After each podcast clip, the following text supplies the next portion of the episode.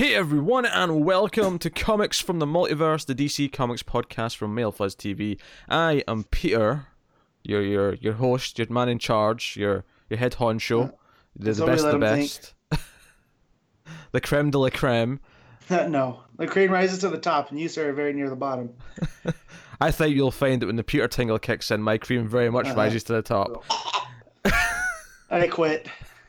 That is the voice of one Matt. oh, he actually has That's me. quit. He's left. Okay. No, that's me. Uh, also, here's Connor. Yeah, yeah, yeah. I'm not gonna make any stupid claims like Pete did. Well, that's fine. We we all know that we're ridiculous. I mean, we already do know your claims, so that's why if, if I don't, it just makes me seem level-headed. You know what I like this week? Yes. Uh, friends arguing in the in the mild fuzz group about if Connor's a northerner or a midlander. That uh, that was pretty funny. Made me think y'all live in Westeros for real. I don't know. I feel like Connor comes from the south, like the deep, No, deep, see, deep right. south. Here's here's the thing. Let me let me uh, educate some people about England here. It's split into three sections: the north, the south, and then the bit in the middle called the Midlands. Now, only Midlanders recognise the Midlands. If you're fr- if a southerner will insist that I am a northerner, whereas a northerner will insist that I am a southerner.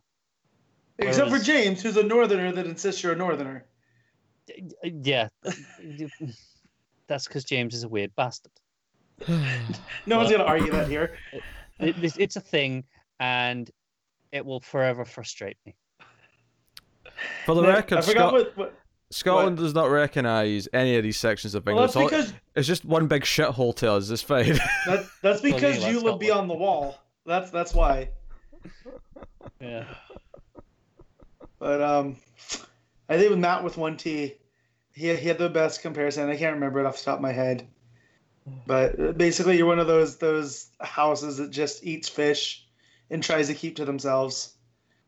So, He- Uh, I, I believe it was eats fish and marries their sisters. yeah, that's what it was. And um, the town next to where I'm from, that's pretty much the insult we made about them. Yeah. As you know, just Uh, that was a fact. I'm sh- I'm sure they're making that joke about you at the same time. I've- Honestly, because we were- we were the big city, so it was we, we just made fun of the small towns that were around. Uh, to make those jokes, because you know funny. everyone had like you know six fingers or something stupid like that. Uh, one of those shows I listen to, they call it the eye test. And if your eyes are too far apart, that means your your parents are related. Uh, What? I don't know if this is better or worse than football talk. I mean, what, what did we start with this this week? uh, Uh, I mean, we can talk Inbreeding, baseball. I mean, in- inbreeding the centre of England. That's that's the opening topic for this week. apparently, I'm gonna say it's it's kind of similar to the U.S., but we do east, west, and then everywhere in between is called the Midwest. Like, there's no if if you're from basically west of of Colorado, you're just claimed as the Midwest. But if you're east of you know New York, it's also the Midwest. It's this weird, and people from the Midwest are very proud about being from the Midwest. And if you say that from either of the coasts, you know, or the regions, they get kind of upset. why is not And then like there's the South. mid east? Yeah.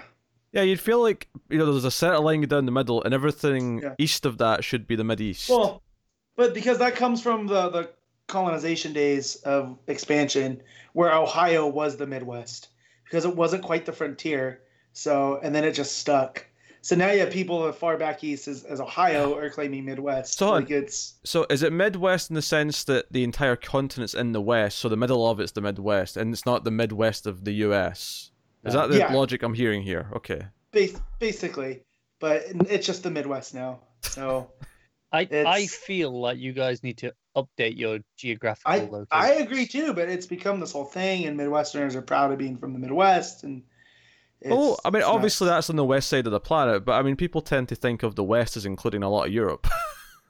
Well, no, but it's, it's the Midwest of, of the country. That's why they, they call it that. But it hasn't been the Midwest since like 1872. Like, you know. So it's you know Where- then there's the South, and we just talk about it. Whereas the Midlands is still definitively in the middle of England. Right. Well, that's because you have the north south axis, right? That's pretty easy to do. You know. You'd think, wouldn't you? Yeah. The Midlands, the the cream in the center, of the Oreo cookie. Do you know what is is unique about the Midlands? There is no camaraderie.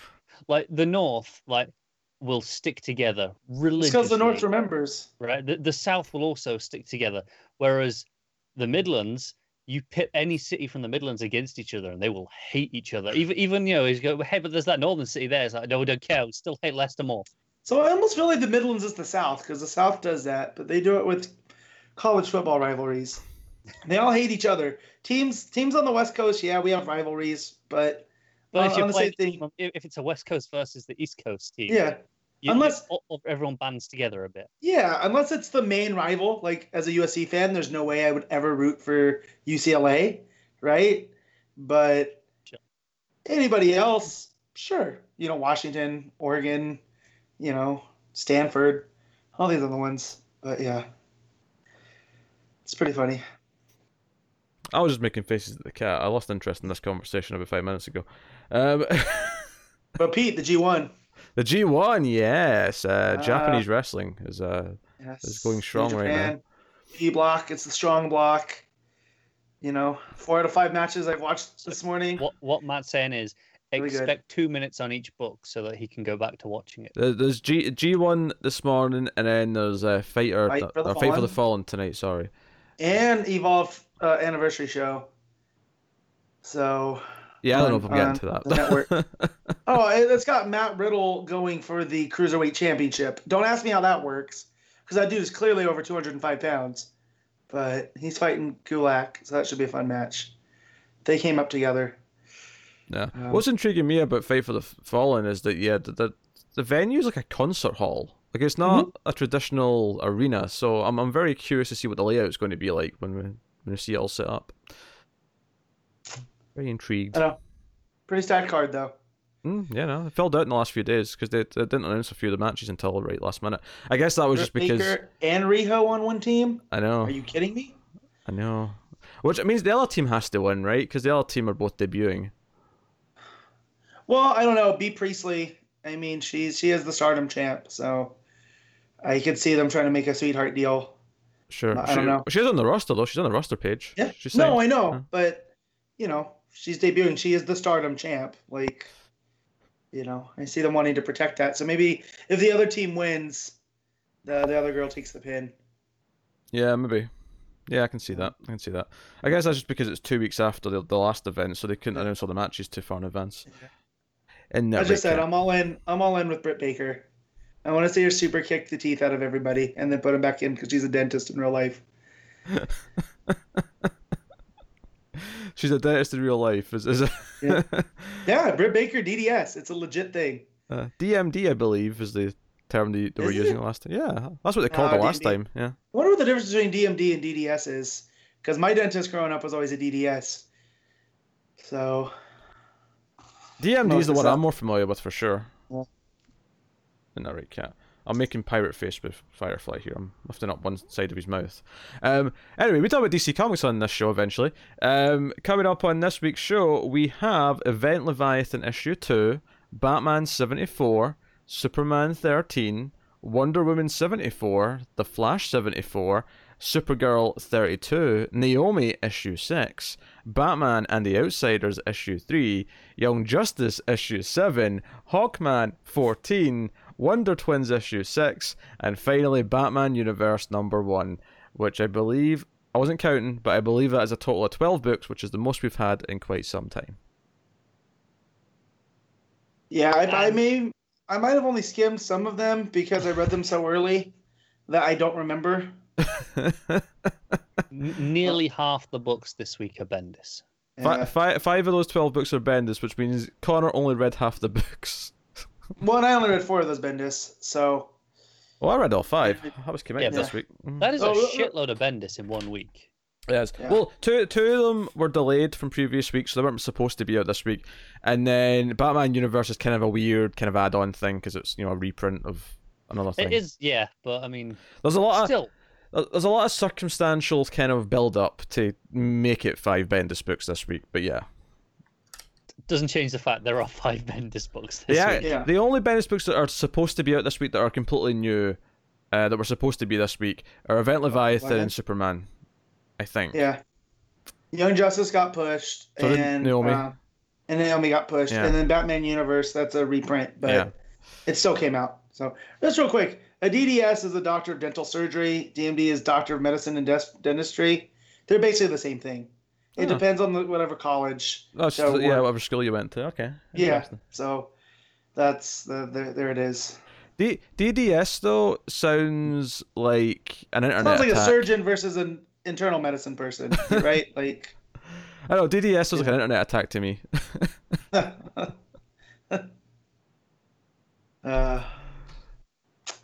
Is that is that Anyways, DDS?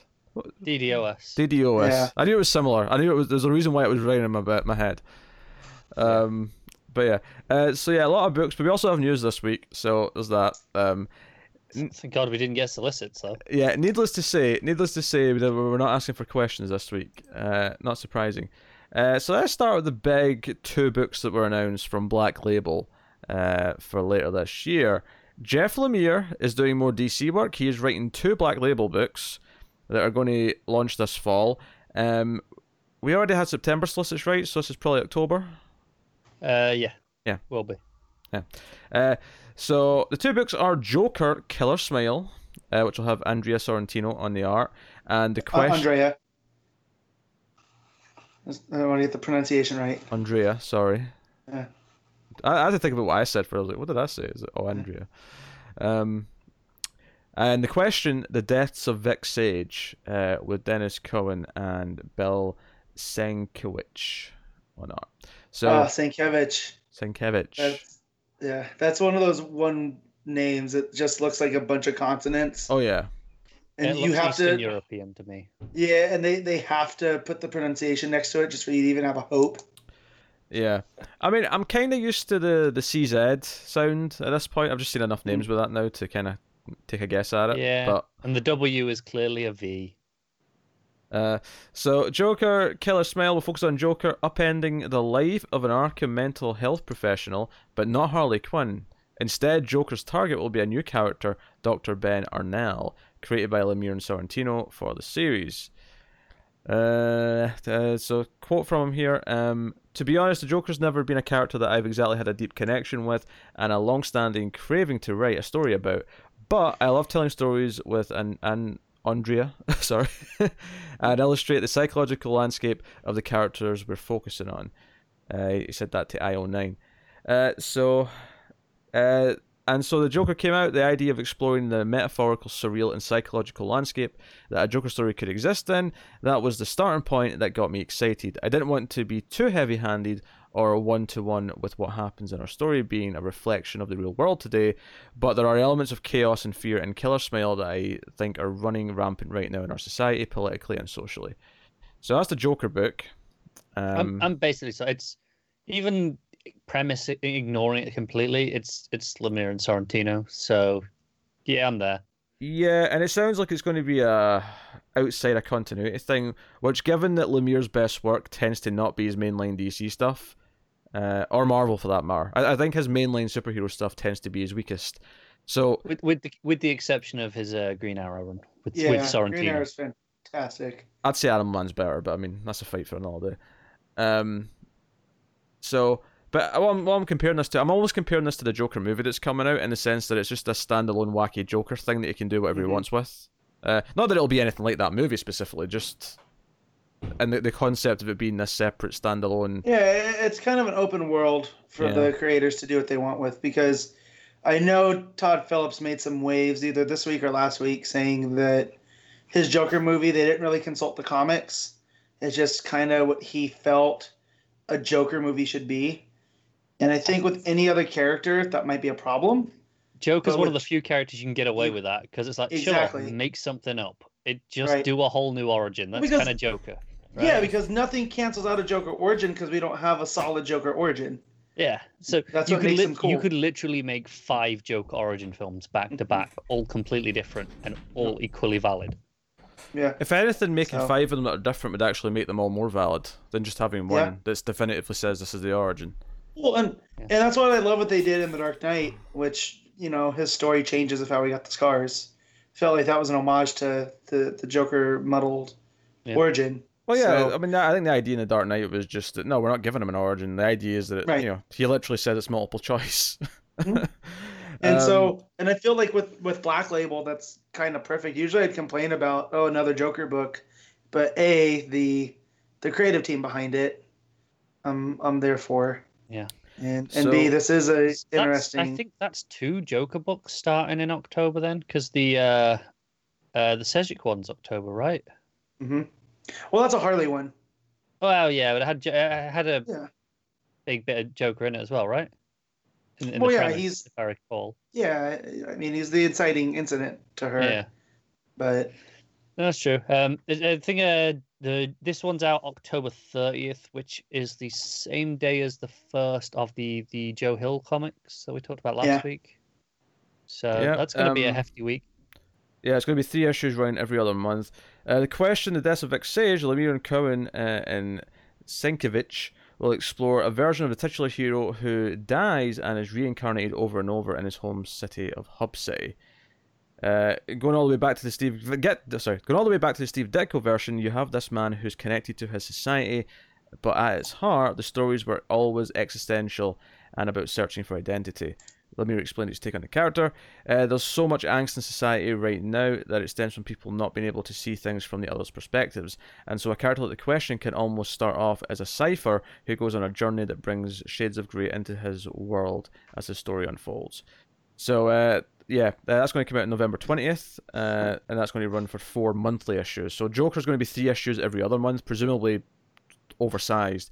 Uh, Question's going to be four monthly, which I would assume means they're probably going to be standard length, but I could be wrong. It depends if they get all ready before they go start coming out or whatever. Yeah, I, I was just thinking. Usually we get solicits this week, right on the Friday now. I wonder if they held them back a week because it's uh, Comic Comic-Con? Con Comic Con. ne- next week, right? So Yeah. Wonder if they held them back so they can have any announcement, any any more announcements. I think there'll be more announcements for Comic Con. Maybe not Yeah. a ton, but I can see them back at least a couple. Uh, so those two Black Label books, and I hope you like Joker because we're getting another Joker book. Um, Sorry, Matt. this is this is curious though because John Carpenter, and yes, John Carpenter, the director of Halloween, The Thing, Assault on Precinct Thirteen, Prince of Darkness, that John Carpenter, uh, and Borderlands Two writer Um, Anthony. you left Burch. out vampires and Escape from L.A. Pete. You couldn't have just uh, at least said Escape from New York instead. No. No, I had to go to the bad ones. uh, vampires wasn't terrible. He's they done worse than It's vampires. not good. No worse. Anyway, so this is a one shot. It's a one shot uh, by Carpenter and Borderlands 2 writer Anthony Burch. Um, it's tied into the Year of the Villain, sort of ongoing event slash banner, whatever you want to call it. Uh, Joker Year of the Villain issue 1 is scheduled to be released on October 9th. Uh, a lot of Joker books in October, which I guess makes sense because the movie's out then, but Yeah, Also, also he's kind of a scary villain if, if written that way. Uh, Synergy. yeah, Philip Tan and Marc Deering on the art. Um, um, you're the villain. um, oh, as I say, uh, Burch is a already a uh, collaborator with Carpenter. They did the um, uh, Big Trouble in Little China book together uh, Oh, a year or two ago, whenever that was. uh, Year of the Villain falls Lex Luthor, a now reborn human alien hybrid. Right, Apex. Yeah. Uh, offering various DC villains and even some heroes uh, heightened abilities and or chills if they'll join his Legion of Doom. But the Joker, being the Joker, isn't waiting by the phone for Lex in the Joker Year of the Villain issue 1. This puts the Joker on a mission to get his swagger back and a world gone bad by outbadding everyone else, proving that he is the greatest evil, is always the one that leaves them laughing. Um, I mean, this sounds relatively generic and might be entirely skippable. I can't, I can't help but be a little curious of John Carpenter I- I writing think Joker though. It's not like oh, I'm not excited about this, but I mean, it's a one shot. I don't really care either way. You know, it's it's there. It's it's not hurting anyone. Yeah, I think I'm curious Um, enough to try it, especially if it's not a super busy week. Yeah, it depends on the week because it's a forty page, so it'll be low priority uh, on that week. But you know, Yeah. uh, yeah, there's a there's a comment at the bottom of the article that says, uh, by their count, it'll be the seventh Joker book on the shelves concurrent with the movie. synergy. Yep. Gotta have some synergy, folks. Um, so this next uh, headline confused me when I looked at it because I thought I did this headline a week or two ago, and it's the exact same headline, but it was updated and the same things happened again. Shazam issue seven, uh, is pushed back as and which also is now pushing back, um, eight, nine, and ten. Yeah. So all all of it's been pushed back. Uh, so Shazam Seven is uh, August fourteenth now. Uh, Shazam Eight is now August twenty eighth. Although we'll see if they hit that. Uh, issue nine is following on September eleventh, and then ten on September twenty fifth. Now those are all quite close together, which They're, leads they're me. every two weeks, which means it's bullshit. Well, it's probably bullshit, but at the same time, like if they actually hit anything close to this, and I'm not saying hit exactly this, but if they hit anything remotely close to this, it means they've got different artists working on all four issues. And that's why they're Probably. And that's why they're all going. Like, it wouldn't even surprise me if like eight and nine are already done, and they're waiting on seven being finished. Maybe. I, I'm wondering though if, if the delay is coming from Johns, given the other delays that we've been having and are about to talk about. But it just my whole thing is I don't know his life, right? But Well, then, hold on. though. If it was Johns, then wh- why would they still be scheduling all these books so close together, as if they're still going to come out? Surely that means. uh, Because the, no, DC always does this. They they rarely push back in bulk. That you know, when, whenever we got Doomsday Clock delays, the issue after was still scheduled. Well, yeah, no, but this like, has three oh, no, but these have all moved. This is all new dates. Yeah, yeah, no, that's what I mean. So this is pushing back concurrently with it, but they go. But I feel like this is a case of, uh, we'll push them back properly when the next one's out. They'll worry about it then. Uh, maybe. I don't know. This is a fishy delay to me. Like just the the way it's. Yeah, I mean, it, you know, it, Yeah, it says Pete. here, you know, uh, Eaglesham remains solicited for all four issues, so they've not changed the artists apparently. I yeah, I feel like that. I feel like that's just them saying they've not heard of any changes, but internally at DC it might actually already be like five different. Because Maybe the last like three issues have all had like four artists each. Like they have, they have, but so, they've, they've not- got away with that by having it being set in the different lands, you know, and, and using a different artist for each one. As we move away from that, they can't keep relying on that crutch. Yeah. They'll just have to do it anyway. There'll just not be a narrative reason for it. It'll just be here it is. Yeah. Deal with it. Um, and then, as hinted at there, uh, Doomsday Clock issue 11 is now scheduled to come out on August 28th. Now, it does mention here it was originally solicited for May 22nd, but I mean, issue 10 didn't come out until like May 29th. May 29th, yeah. So uh, the May 22nd date was never happening. And we knew it was, e- even from the day it was solicited, I think we knew it wasn't happening. So, um, Uh, I, I'm just saying, my prediction of when this is going to finish is looking more and more likely. in two years. Yeah. Yeah. yeah. Yeah. I don't recall Connor saying anything to that effect. Screw Uh, you. I do. There, there is evidence. I do. I don't recall anything.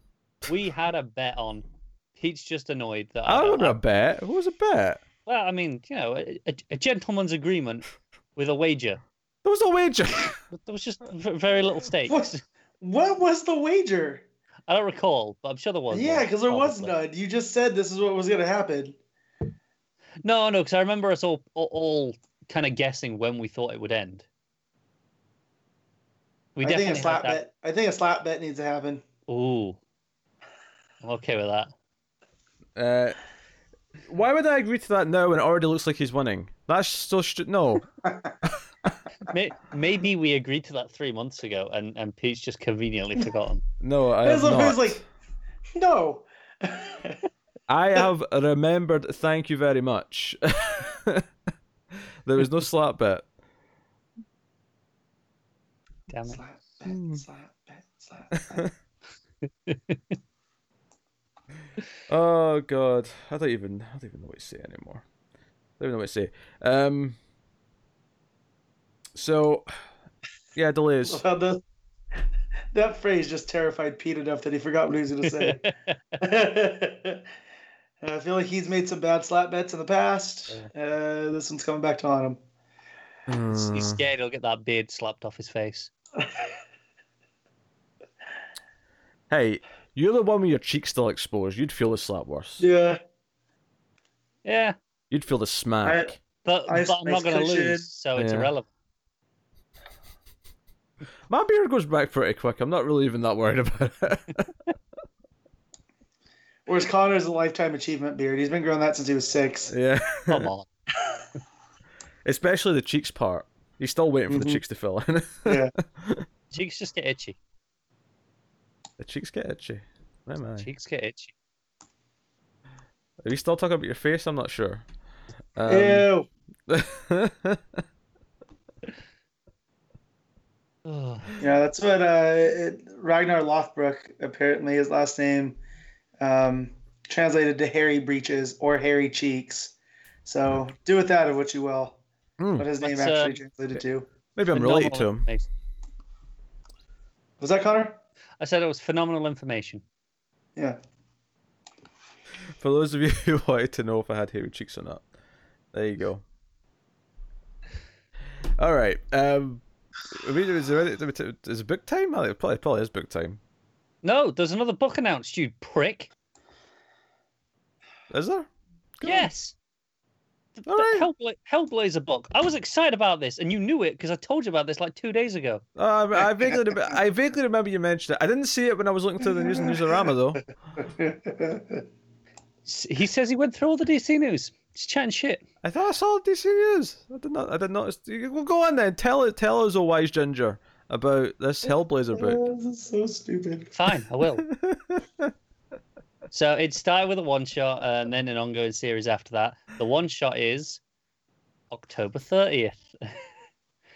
Uh, as with all the others, apparently. Well, Um, to, this well, is to be fair, uh, that's a that is a week five. So that first week for that horror book and these one shots and stuff actually is not a bad time for it. it's not no. Um, fair enough. There, I didn't realize that was a week five. Well, it has to be because it's so close to the end.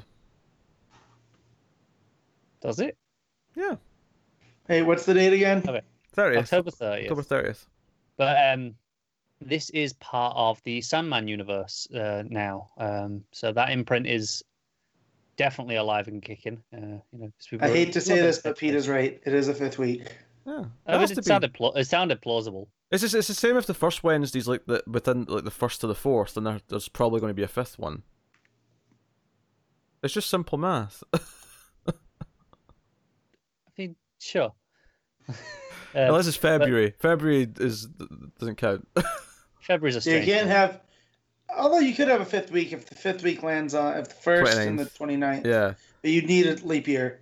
So yeah, Yeah. Uh, e- every several leap years there'll be a time when there's a fifth Yeah. Wednesday on a f- February. That's the odds on that because you've got a one in seven chance of it being you know on the Wednesday, and then you know it's only every four years that it happens. I'm sure you could work out how frequent it is just based on because Yeah. obviously the calendar's always moving by one day every year. So Yeah, yeah, but then on a leap year, you have to move it an extra that's true. because you have that extra day. That's Yeah. true. That's true. So true. from February, uh, from January 1st to February 28th, that's normal. But after a leap year, you have to move it. So you have to do. Uh, I hate math. I'm just gonna say it.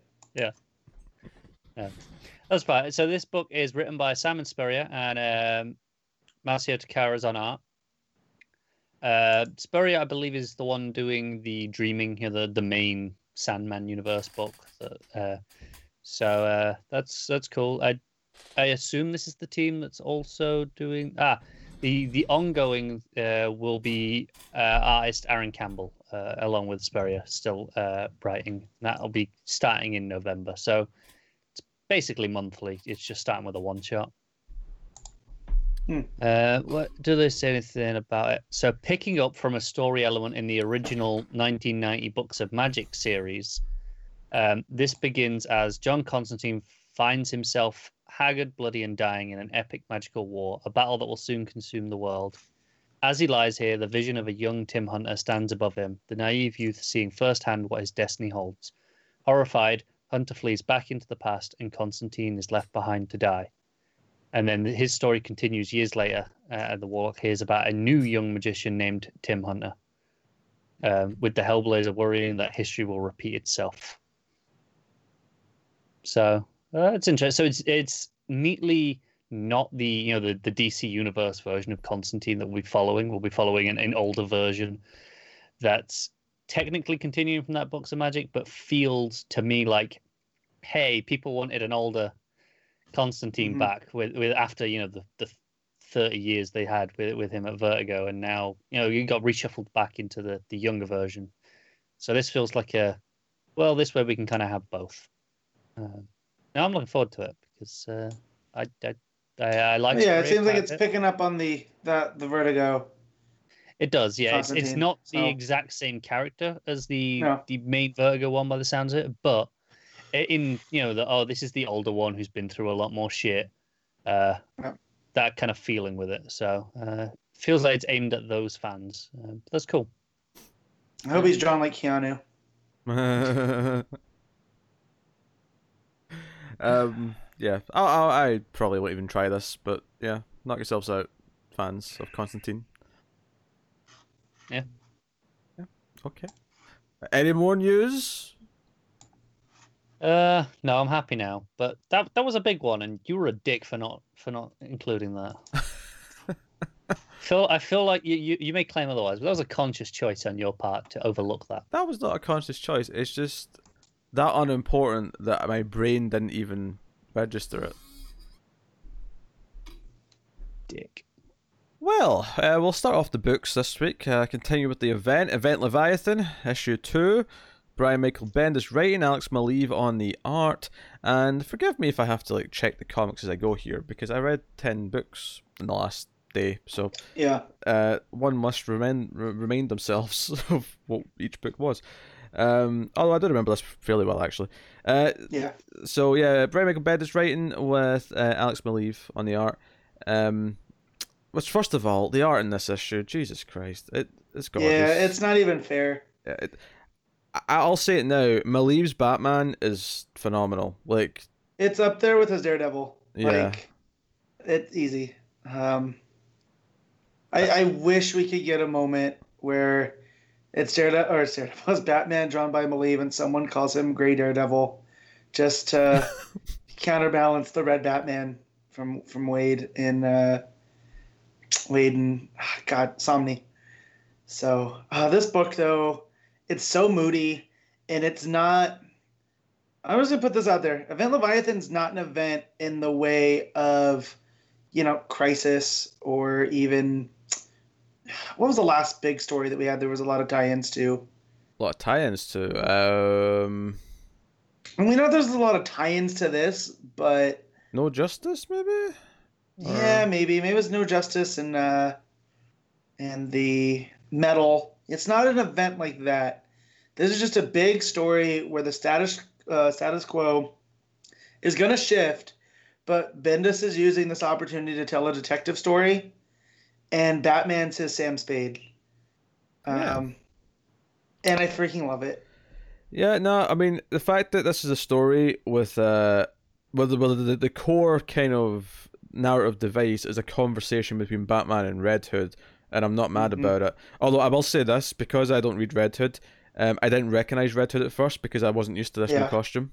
You know, you know what, you know what gave it to me was the, the crowbar sword combo. I was like, I oh. told you, it's stupid. That's Jason.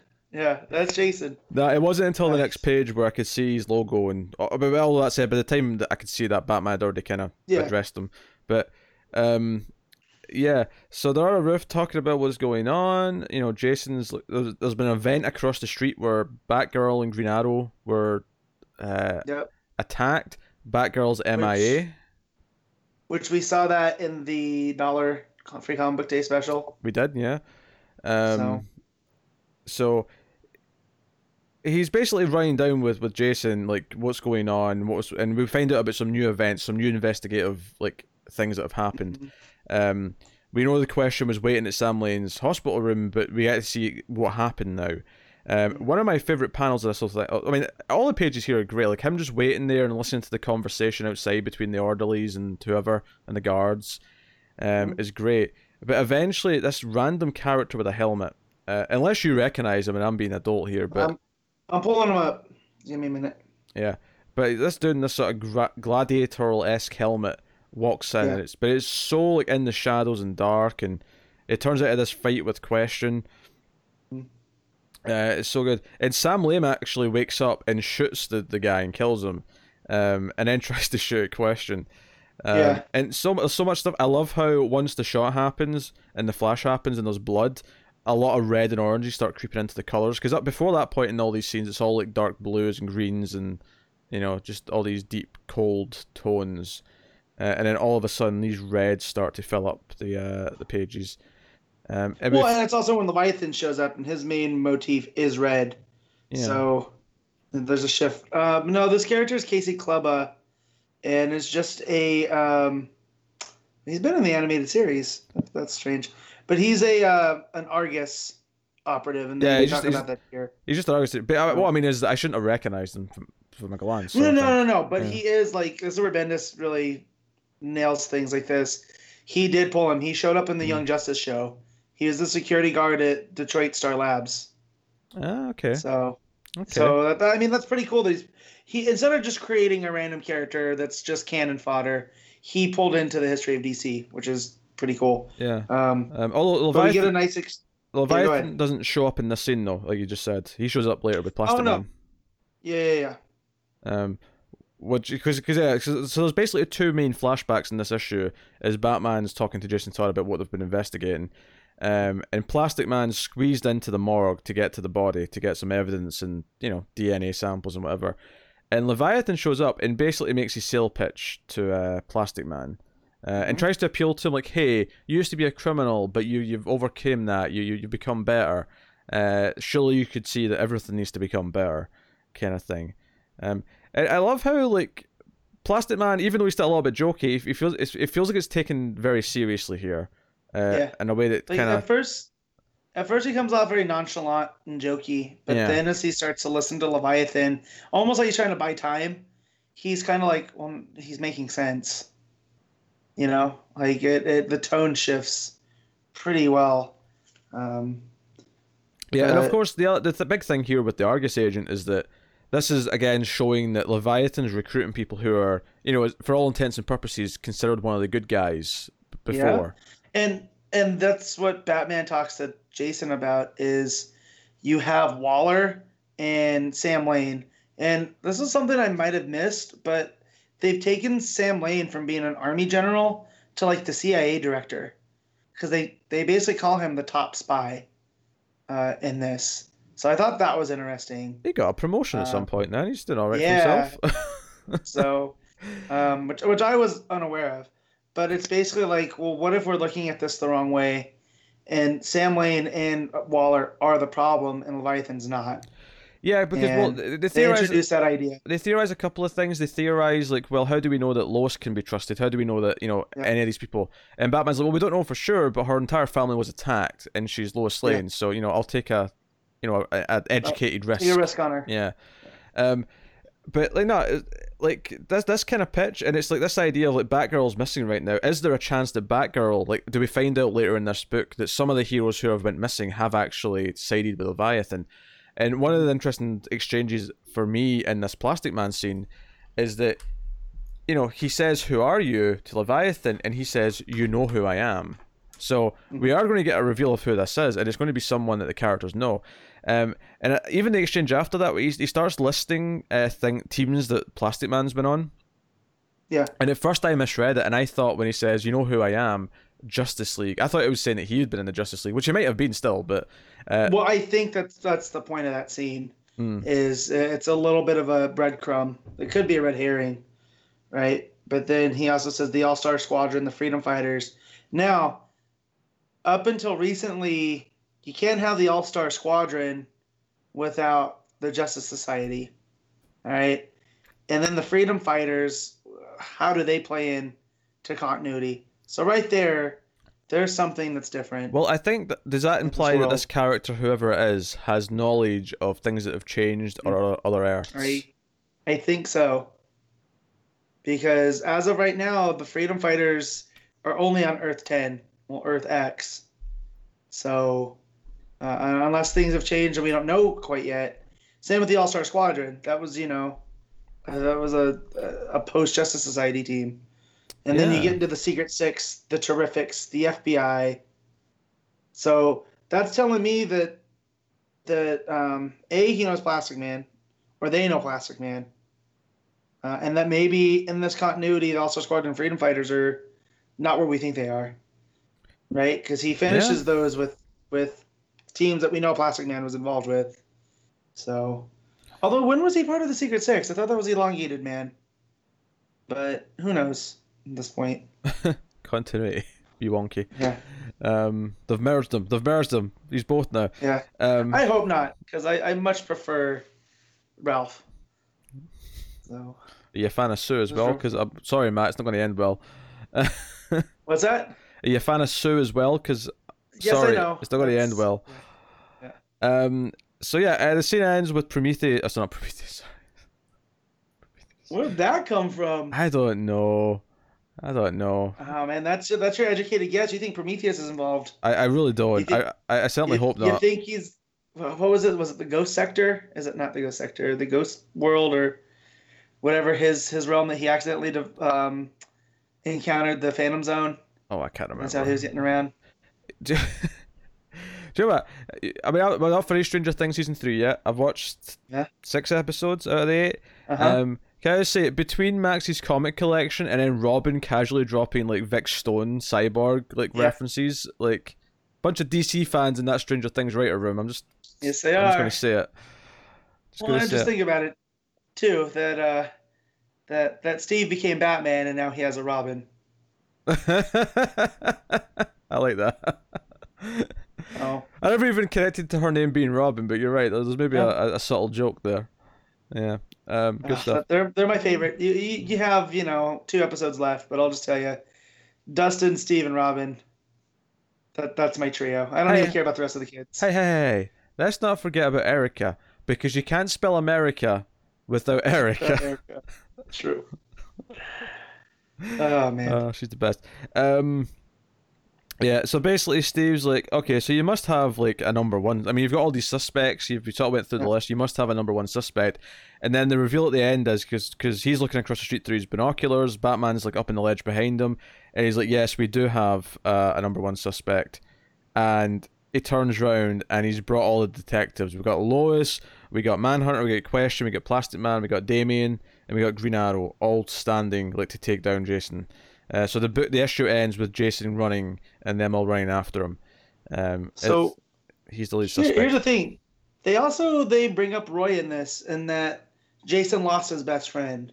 hmm Uh, so there's that. You know, there's a there's a clue, as well. They, they want us thinking about that. You think Um, it's Roy? Roy's back from the dead and he's Leviathan. No, but I do think that they're priming us for something. Remember, Roy was the only real casualty of, of Heroes in Crisis.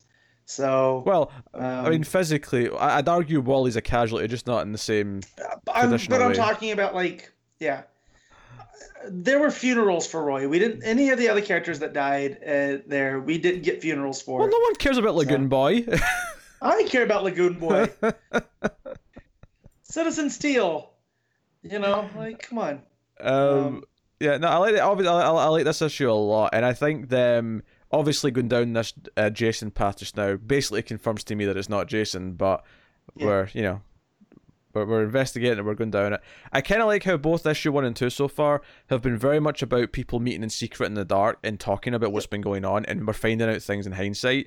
I think that works for this this story because it is meant to be this this spy noir kind of thing. Um, and I love it. And like he's doing spy stuff that I thought only Rucka was really adept at, right? Yeah. Like Bendis, we- we've seen it from time to time, but that's not his bread and butter. You know, he he does really well out in the sunlight on these big stories, but the fact that he's reining it in and it is very focused so far. Like outside of the Leviathan special, it's really been focused on this group of characters. yeah. You know, so, And I like the idea that Batman was the one talking to uh, Jason this issue because Mm. It was someone who obviously connects with Batman, right? But I wonder Yeah. if, like, next issue we get another character talk, or maybe Batman will always be the center character and having the conversation, Yeah. and the flashbacks he's talking about will always be Yeah. the others. And that's and that's what I meant by he's Sam Spade. Like you watch Yeah. those noir movies, that's Sam Spade's role is almost he's he never knows more than the audience does. And that's where I feel Batman's here. And that's when I like Batman. I like it when he's asking questions that he doesn't know the answer to instead of always knowing what's going on a step ahead of whoever. So, but yeah, him in that detective role, I can really get behind. Yeah, I never got that that that, that reference though. I'm a, I'm a younger man than you, Matt. Sorry. Yeah, it's only by four years. It's not... Humphrey Bogart, Sam Spade, Dashiell Hammett books. Come on, man. That's what uh, Doomsday Clock, the detective story, was based on. Oh, I am familiar with Humphrey Bogart, of course. I've, I I watch old Yeah, movies. I'm not The, I'm not the some. Maltese Falcon. That's Sam Spade. Oh, do you know what? I've seen it, but it's been such a long time. I could not have told you how, the character's name. You know what? I gotta pull up Sam Sam Spade book movies now, not books. Oh man, I've seen Maltese Falcon. Of course, I've seen Maltese Falcon. yes, it's my Falcon? stepdad's favorite movie, um, and he has a bus based off of Maltese Falcon. Oh, I, I do in own his that. office. I, I own I own that on Blu-ray. I wasn't sure if I did, but I do. It's uh, Huston, right? John Huston directed. Yeah, that sounds right. Yeah. See, I know old movies from time to time. Yeah, I like it. I love it. I, I you know when it comes to that era, well, I think it's yeah, it, it's not the best bogey, and it's not the best of those noir, but it is still pretty. if, if we're going Yeah, down good. a, a noir movie, Double Indemnity is uh, the one I'm going to vouch for. Oh, it's fair enough. Billy Wilder, man. Billy Wilder, That's yeah. director. I, I will prefer Wilder to to Huston when it comes to the Rose Noir, because Sunset Boulevard, that's another really good one. Mm-hmm. Mm-hmm. Films, yeah. So he was uh, the Maltese Falcon, uh, Life of Riley, uh, but Bogart only played him once. So, but anyways, Uh, all right. Um, I feel like Maltesers should do like a like a falcon shaped version Maltese- they should for for, for, for, like Easter or Christmas. Yeah, so you can get you can buy Malteser and Falcon. eat a Malteser falcon. Yeah. This is Yeah, a, those are like those are those are malt balls, right? Maltesers. uh, just a crunchy kind of Yeah, honeycomb. yeah, yeah, no, they are. They're, they're malt. Yeah. Yeah. They're Are they? malt surrounded by chocolate. We we, Yeah. we they're called Whoppers here, um, and they're, they're quite good. Can't eat too many of them though. It's like, uh, but they used to sell them in uh, like milk jug looking things, Mm, right? Like a like a milk carton. no. So you'd have to open it up like that and You- pour them out. You typically get them in bags, but you can get boxes of them. Are quite big. Yeah. I uh, I love the chocolate that comes in Maltesers though. Um, so I always love it. You start getting the Malteser Easter eggs just because it's just that chocolate on its own and it's it's glorious. Um. Anyway, that's not make me hungry. I'm already pretty hungry. Uh, so, what what are we rating? Uh, Event Leviathan issue two, Matt. I'm giving this a nine. Art story, it's very little to find fault with. Yeah, I, I am going to concur with the nine out of ten. I think this has been a great event so far, um, if we can even call it that. But I mean, it's, it's in the name, so I guess we have to. Yeah, I mean that's what I mean. That's why I want to strike it. Like for for people that might want to read this but are worried that it's going to be an event. There's very little tie-ins, I think, to any of this. yeah, obviously, And it references things that happened in Action Comics Yeah. and the build up to it, but I don't think you have to have read those to actually follow this. no, not at all. So if you were worried about any of that, um, don't be. I would go back and, and start again. Get the the special, and then get issue one, and you'll be good to go. Said, Um, Action Comics has been very good, so if you want the full context, then by all means, go and Yeah, read Action. but you know, Um, all right, so that's Event Leviathan. Uh, that'll take us on to Batman issue 74. Tom King writing with Mikel Janín on the art. Uh, Connor, you've been tagged back in. I think. Yeah, yeah, I'm here. I was like a three man tag. Now you get to take the heat. Yeah. You Co- get you get beat up now, Connor. Me and Is, that because I'm the one that's going to be negative? No, you're going to be the one who takes the pinfall, right? You're the protect Well, no, our we're- reputations. No, no, Connor, no, no, Pete. We're gonna win. I don't lose. I am like the Young Bucks. If I'm on TV, I don't lose. All right, It's elimination. Connor gets eliminated, then we win. there you go. We're we're basically the New Day in the darkest timeline.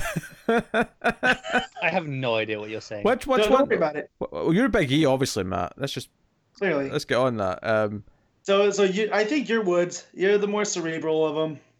okay. You know. I could see Yeah. me uh, playing a trombone that I can't actually play. Yeah. yeah sure. And then at least Connor is Kofi, who's the champ right now. So, Connor, for context, they're a group of three black wrestlers that, in the darkest timeline, we are the whitest, pastiest version of the New Day. Right. Okay. There you go.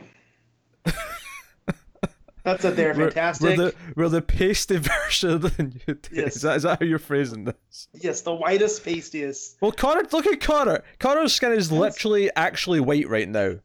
It's, like actually glowing. bright white. Do you know what you can blame for that? What? On The on this monitor here, I got I got my comics up, and I'm I'm flicking through Batman, and I've got my problem page, Uh huh. and my problem page is the one where I thought I was reading a Bendis book accidentally somehow, because it's just one giant. Ah, Basic I word knew balloon. you were going to complain about that page. Ah. oh, it's a terrible. you know terrible. what? I have been very critical of Batman recently. I did not mind this issue. I you know what I I, like- have to, I have to agree with Matt. I think this was much better It- than last issue. It, it cut to the chase. I still don't like what's going on. I feel like there's a shift in art that something changed because there's a reason this got delayed. And remember, they resolicited it with a different cover. I feel like something changed, and they're not going to tell us. Here, Uh, here's the th- I think this issue compared to last issue, last issue I feel like very little happened and it was mostly mumbo jumbo. I think this story actually had all the plot. Or this, this sorry, this issue had all the plot of, the, of this arc essentially. yeah, And outside of revealing what they were doing at the end of last issue, this issue actually had all the development and the, the debate between the characters. Um, and it it also brought that story, the children's story, back into it. Um, and I actually really liked the ending. I liked, you know, like Yep. the visual of Batman claiming out the pit after beating his father, right? Because he obviously won, right? I mean, that's clear. You, you well, he's got to come back to City of Bane. Yeah, So- City of Bane's next issue, so yeah. these- I also like how this is the one Lazarus pit that is like the the La- Lazarus pit of of legend, where you have to trade a soul for a soul. It's Mm. not just like Ra's al Ghul goes in, lays in the water, gets brought back. Like you have to trade another soul.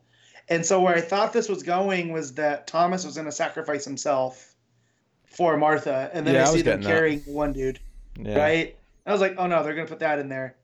Um, but I, I do like how relevant the story, the the Russian story was, and Thomas basically being like, man, you're such a crybaby. Wha- wha- You would sit there and whine until I would come and tell you the story, and like.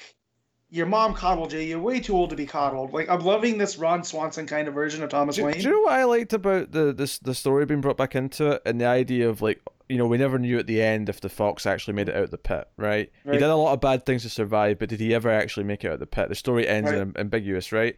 And I kind of like this idea that even before his parents' death, there was this kind of determination built into Bruce where it was about believing that if it was him that he could get out of the pit, right? And that yeah, well, and that the story would change because, you know, something different would have happened. So it's also speaks to his compulsion yeah. to want to change things. It's basically you know, and just keep going at it. and not in a bad way, not in an infuriating way, but it's kind of his No. it's his belief of like, no, I can do this because I'm the goddamn Batman, right? I'm going to do it, Yeah, it's right? it's well, you know, when we talked about First Man, right, at the, on the end of the year special, I said it wasn't so much about obsession, but about determination. Mm. And that's what this story is. It's Bruce's determination, and I'll take his determination over his obsession. It's it's always it's about him always finding a way no matter what. He's like there has to be a solution to this. There has to be a Mhm. solution, and obviously there's not literally a solution to the animal story, but No. he he does climb out of the pit at the end. Right. You know, Well, Uh, it's almost like that. That's left a mark on him. That he that story is kind of in the back of his mind always. yeah. Like, well, no, I'm I'm gonna find a way. Um, And- but no, and I, I love the dynamic between him and Thomas, and just like him playing this put upon father who missed his son growing up, right, because of what happened on his world, and now he's being able to be face to face with his son, and conversely, Bruce gets to be face to face with his father, and how much different he is. Like they're both different from what they would have expected, right? Yeah, I mean, I I think I also I, I did generally like the idea because I, I do think that Thomas in a lot of ways was intending, uh, essentially like he didn't necessarily think he should stick around, but he wanted to give Martha back to Bruce because if he can give Martha back to Bruce, then he doesn't have to be Batman. It's the idea that this will free him from this Right. burden, um, you know, cor- correctly or not, as that may be. Uh, yeah, but there's with the way Gotham is, there always has to be a Batman. Even Thomas realizes that. yeah, And I almost felt like Bruce isn't like Thomas feels Bruce is not cut out to be Batman because he's his mother's son, right? but Thomas had to make the hard decisions. He basically, you know, he doesn't tell Bruce this, but he had to kill the Joker version. That was Martha. Yeah, there's a, Flashpoint. there's a moment where he asks what, how how Martha died, and he almost says something, and then goes, "Yeah, it's not Yep. not, not important." so it's almost as if he's making up for this. Like, I'll be Batman, so you don't have to. And it kind of feels like, in in the layeredness, like we know, like I joked about this when I met King at WonderCon, you know, with the uh, Hal Jordan issue about you know someone that has a difficult relationship with his father. He goes, "Don't we all?" This is King coming back to this. This is also Mr. Miracle and stuff. Um, you know, it's it's the father doing things so the son doesn't have to, right? And the son being like, "Well, no, I can handle myself." But you know, there's that patriarchal idea that like, no, I'll, I'll shoulder this burden, and we kind of see that in Bruce from time to time with the Bat family. Joe, Joe, Right. Joe, it struck me about this issue being so much better to read than the last issue. Mhm. Um, is that No, no home on the range. no home on the range? But if if it, it just it convinced me that yeah, like the last like twenty issues of this run probably should have been about five issues, and it would probably Yeah. read much better because of that. Yeah, which, which makes me more excited for Batman and Catwoman because they're reining him in with 12 issues. Yeah. Um, and But you know, does it only need to be six? hey, hey, twelve Hey, to six don't- is don't put that better there. than what we've had these last like It- six it is. months. Yeah. It is. Um, I, I, So- because this issue, I mean, like or dislike what the story does, and, that, and that's maybe a separate argument. Although for the most part, I think it handles what it's doing pretty well. I, I like what it did with the story, um, but you know, the the, the children's story. I mean, um, and I'm okay with Thomas Wayne from you know Flashpoint Batman being, you know, kind of crazy and having these deranged ideas. And I like Yeah. that, and I like the trick that Bruce was never going to let this happen. That he he you know he he, No. he buried the body somewhere in the, the desert, desert. so that he would never find You'll her never find her. and yeah, so that's all fine and well. Um, but it just reads so much better. It, ha- it it has a pace, it has a flow. It feels like stuff happens. It feels like there's a dramatic point to the issue, and I feel like that's been missing in a lot of King's Batman over the past year. Um, Yeah. and it's been frustrating. Like I haven't felt this this good after a Batman comic since the Mister Freeze story, like, and that that was how how long ago? At this Almost point, exactly a year. It was Yeah. right after the wedding, wasn't it?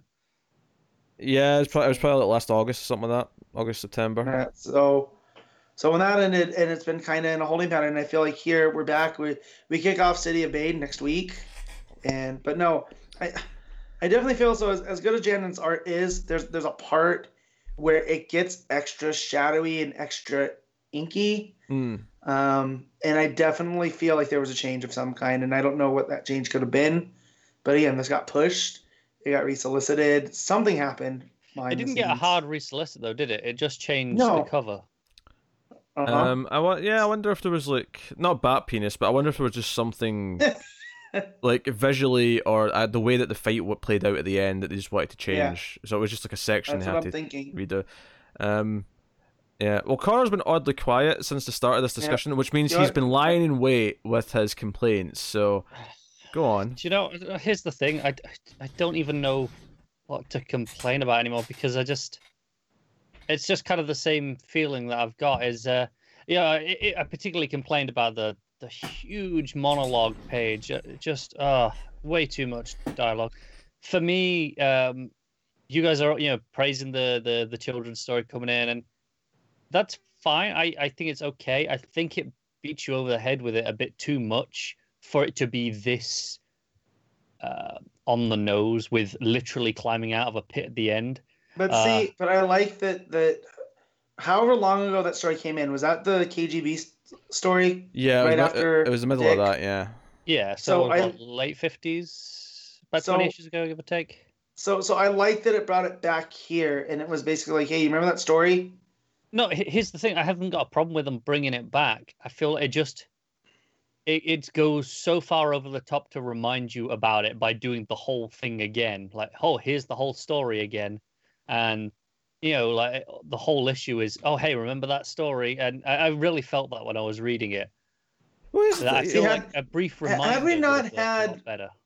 Have we not had Bruce and Tom Thomas discussing it? Then yeah, I could see if it was just showing up in narration boxes. But the fact like they talk about it and Thomas being like, I don't know why you love that horrible story, Like that was why was that even in a kid's book? Yeah. You know? here's the thing. It is, it, the full thing does pop up in, pop up in narration over the fight at the end, but for me, like, I didn't even read every panel when it popped up at the end, and it wasn't. And it wasn't because I think it's a fault in the writing. I think it's you know it's the equivalent of you, you're watching a movie and it'll replay dialogue from earlier, right?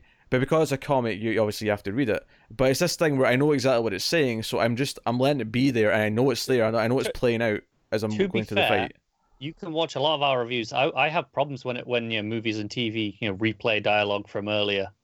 Uh, Yeah, so that's I, I I've complained about that a lot in the past, not just in comics. So I have no problem when it's it's got an effect dramatically. Like you're you're you're seeing it all play out, kind of a- as you hear the. the I feel like it, it's got to have enough of a purpose, you know, and and I think I can I can uh, get over you know Bruce and Thomas talking about it because that has a purpose. But when you're just throwing the whole story again in narration just to c- cover up the art, I, I don't know that bothered me, and uh, that ruined a lot of the flow of the back half of the issue of the fight for me because. Because I do stop and read it because it's it's there to be read and that's that's the point. Um, and and uh, you know, so kind of once they descended into the pit, I, I kind of didn't really enjoy this issue that much. It's about half. Yeah, it. I mean, I- I, like the art though. Art's nice, and and you know, all the fight when it go switches to the the, the red and yellow. I I love the colors. Hmm. I just wish it wasn't all covered up. so so I just picked up this the Animals in the Pit story, and it's only from 1916. So just think about what was going on in Russia at that time, and you know what I mean. Like comrade. it's just crazy. That your mic's gone. Oh, But I think honestly, at this point, I'm kind of just reading Batman because it's towards the end. Here's a question, right? Four Russians fall into a pit, right? Which one accidentally blows up reactor four? I don't know anything about this, but I'm gonna say something about graphite because that's all the memes. also, does does Cherry Slurpee mean anything to you yet? yes. Okay, I wasn't sure what episode because I binged them all. Yeah. And I couldn't remember what episode. That was the last one. Yes. Okay. But he also likes strawberry. Yes, strawberry's fine. Um, Oh dear. Dear dear dear dear dear. Oh dear. Yeah. There's people cosplaying as Dyatlov now as well. I'm seeing photos Yes. pop up. Walking around with some fake graphite under his arm. is that graphite? Guess I should watch Chernobyl. You should watch Chernobyl. It's fantastic. also, my favorite new thing was someone asked me how something mediocre is. I'm like, ah, three point six. Not great, not terrible. I have the feeling what Connor's gonna start rating Batman.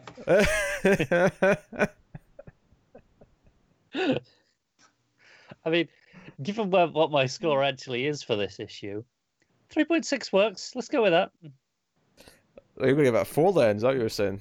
Well, no, I was going to give it a five, but, you know, mediocre, average. Sure. kind of Okay. Middle of the road. Not great, not terrible. Sure. Matt, what are you giving Batman?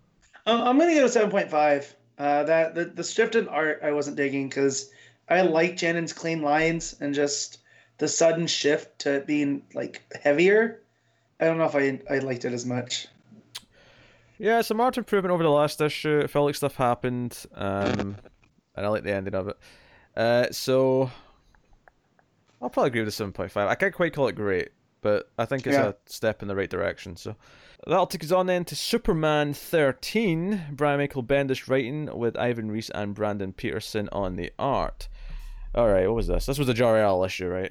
The, yeah, the trial, the life and trials of Jor-El of Krypton, and who boy, uh, here's what I'm liking about Bendis, and Connor left, so he won't hear any of this. Um, I, the way that he's dealing with Krypton is, I feel like he's not going to tell us if it was Zaar or wasn't Zaar, because the way that he plays it here, Jor-El still fully believes mm-hmm. that the core is unstable, but nobody, including his Shadow Council, are believing him. So Yeah, I You mean, know. It's interesting. It's it, it's inter- I mean, it maybe it lends credence to the idea that they know that it is going to die, but they're they're, Mhm. they're choosing not to intervene. So that's how Rogol Zaar is technically responsible because they're not intervening Right. because of him. or Um, maybe they sped it up with the bomb, but it was going to go anyways. yeah, You know, and and Jor-El might have had time to get more people off like he wanted to to create this new Krypton, but Gandello and you know, uh, what's his name, Koriand'r's dad, um, Starfire's dad. Um, I, I know, China, I I know thought who if I her Coriander is, you prick. I know, but I thought if I said her Tamaranian name, it would bring up his name, and it didn't. Okay. Um, that that he would, you know, maybe he would help, but but no, you know, and, and the Guardians are are choosing to look the other way by even saying like in this council, you know, I sent my Green Lantern, who we all know was um, Tomar-Re, Hmm. and said that the the core was stable. So, you know, uh, it definitely feels like the odds were stacked against Jor-El, even in his Shadow Council. Yeah. Uh, so after he tries to talk to them again, uh, they, they, send some uh, hawks to assassinate him, essentially, some Yeah, some Thanagarians. Thanagarians, Um, some wingmen. Um, yeah. and I'm wondering if you know, good old Katar Hol was involved there. uh, notably, no winged uh, helmets, um, No, but uh, yeah, curious. Uh, so, you know, Jor-El's like, oh, we have to send, you know, Kal-El away, blah, blah, blah, usual thing. Um, I mean, this is probably one of my least favourite issues of Bendis' Superman, not because it's bad, but because as much as there's some interesting stuff with him talking to the council and some of the tidbits we get with that, I do feel like you know how many times have we flash back to Krypton to the story of Jor-El and you know Lara before Krypton Mhm. explodes and they have to send Kal away. Like how many times have we done that? Um, well, it's it's along the lines of having to see the Waynes die. as Like, yeah, we yeah. get it, you know. you know we- we've done it, we've done it. Yeah. Um, you know, and he's like, oh, they could have helped me evacuate at least like a quarter of the planet. We could have still had a civilization. Blah blah blah blah blah. Um, usual thing. It, it comes to Superman and uh, uh, Jor-El at the end eventually. Um, the actual ending scene though, which is the start of a trend this week, uh, and Connor probably saw some of this in some books actually, is the Lex Luthor uh, hologram appearing and uh, trying So to make an to offer Lois. to Lois specifically in this case. Yeah. Yeah. Just Um, uh, just on that trend, a little bit jarring, irritating that you know they're, they're all labeled as you know this is you know the, the offer, year of the villain, Yeah. you know, with the banner on the front, Mhm. and all of them is just this page at the back. And Yeah. It's a page or two at the back, but just yeah, that, that frustrates me just on a marketing level. Yeah. Yes. Um, but Lex give her, gives her a box. His little drone gives her a box, and it's something that you can only trust her with, apparently. And we don't get to see what's in it, but there's a light. You know, she, she looks at it at the very end, and there's a glowing light coming from it. Very, Pulp Fiction. Yeah. Um, Uh, although, unlike, I like. This is, unlike Pulp Fiction, though, I'm fully expecting to find out what the hell this thing is. Yeah. So um, I'm liking how she's like, no, I, I don't want this. And you know, he's like, there's no strings, no games. She's like, aren't you dead? Right? And it's Lois just being Lois. And then she's like, no way in hell am I opening this. And then she does, and then that's the last we see. So like, I don't like her being tied up in this as a Lois Lane fan. Yeah, he's You appa- know? he's apparently offering people tools and powers to achieve whatever Yeah. they're going to achieve. So I Mhm. assume this is something that would specifically appeal to her. Um, But it's also going to lead the world towards doom. Like, that's that's true. Uh, because we saw that with with uh, Jean last time too. Like, so yeah. Um, yeah, it says next time the shocking conclusion to the Unity saga. So Mhm. um, we're we're ending this arc next issue, which makes this find this page here even more tacked on, to be honest. yeah. Um, so I mean, I, I mean, I like kind of like playing with this idea. I just it and at the same time, you couldn't just do a one shot with all the because it would just be a bunch of scenes of Lex appearing to people, and it'd be the exact same thing over and over again. Yeah. Very tedious. Yeah. So Uh, so I have to admit these these year of the villain things at the end of the issues weren't really doing anything for me. Um, on their own, they, they feel very shoehorned in and kind of just like meaningless. Like okay, so Lex appeared to all these characters and made them an offer, but the scenes all play out the exact same almost. yeah. Yeah. Um, I mean, when when it's an actual villain, it plays out a little bit more sinisterly yeah. versus when it's a hero. You know. But, Yep. but yeah. Um, also, just uh, they're not out every book, but I'll just mention the preview for Batman, Superman, or Superman, Batman. What one?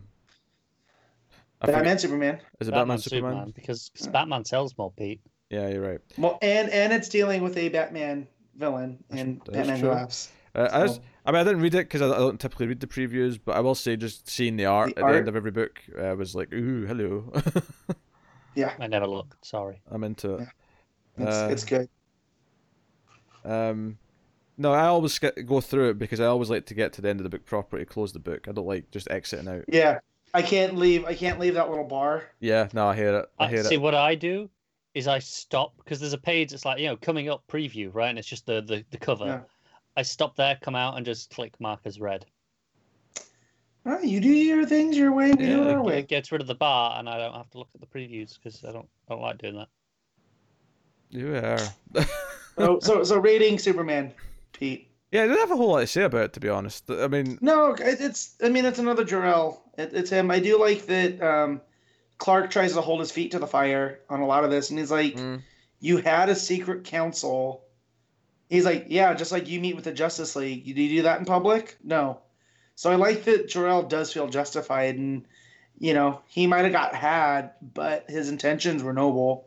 You know, he thought this was for the greater good of the galaxy, but it turns out he made the wrong allies. yeah. Um, no, some interesting tidbits in there. It's well written enough. Like you know, dialog Mhm. flows well and whatnot. But Yeah. um, art is fine. So, um, I'll probably go. mm, You read it. I'm gonna give it an eight. I did. I enjoyed for Give most it of an what we saw, but I'm also a, you know you set things on Krypton. I, I'm gonna tend to like it more. So No, I'll also give it a straight seven. You know, it's solidly well done. It's just I, I couldn't help but feel like this felt like it was maybe unnecessary this issue for the most part, Mhm. uh, compared to everything else. So, uh, Fair. we will move on then to Wonder Woman issue seventy four. G. Willow Wilson writing with Jesus Merino and Xermanico on the art. Connor, Yeah. you have something to tell people. Yeah, my shop forgot to put my copy in my order. I didn't notice till, till it was too late, so I've, I've not read this. He's not read Wonder Woman. Oh, This is re- uh, genuinely really disappointing. because That- it probably that's would have okay. been my top book because it's Wonder Woman.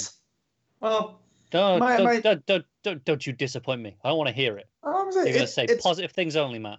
it's fine. It's better than the last issue. I'll tell you that much. Ah, it was a pretty low bar. Yeah. Yeah. so- I mean, we're still obviously we're still in the Chi world, um,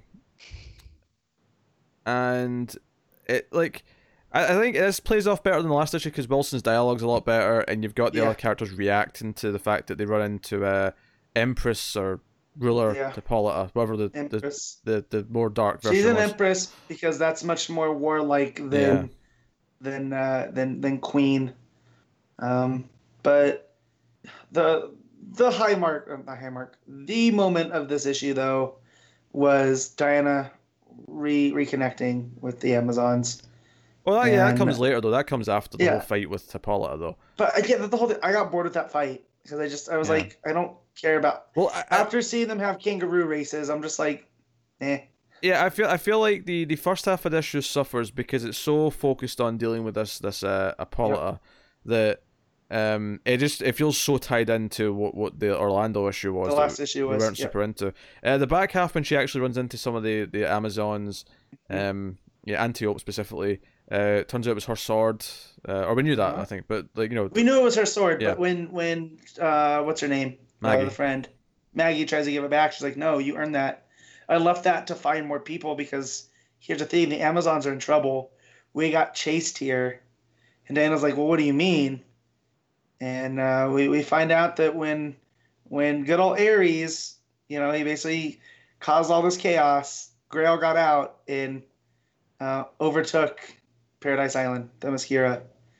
Uh, and so the, the loyal to Hippolyta Amazons fled to uh, Dimension Kai, and they're mounting for war. is it Kai? Is that how you Yeah, it? well, I'm going with the Greek. That's Okay. that's where it comes from. Is, is Kai? That's why, that's why I chuckled a little bit when Pete said chi, and Matt's corrected him every single time this has come up. It's fine. Eh. Not that I'm an expert on it, but I do. You know, uh, a little fun story from high school. When I took the AP test for for biology, I never really studied the the chi squared method and explanation on mutation. So when it was time for, on the test to do the essay to explain it, I knew I was in trouble when I started referencing the X Men. Um, So so so Kai will always be tied to the mutant gene for me.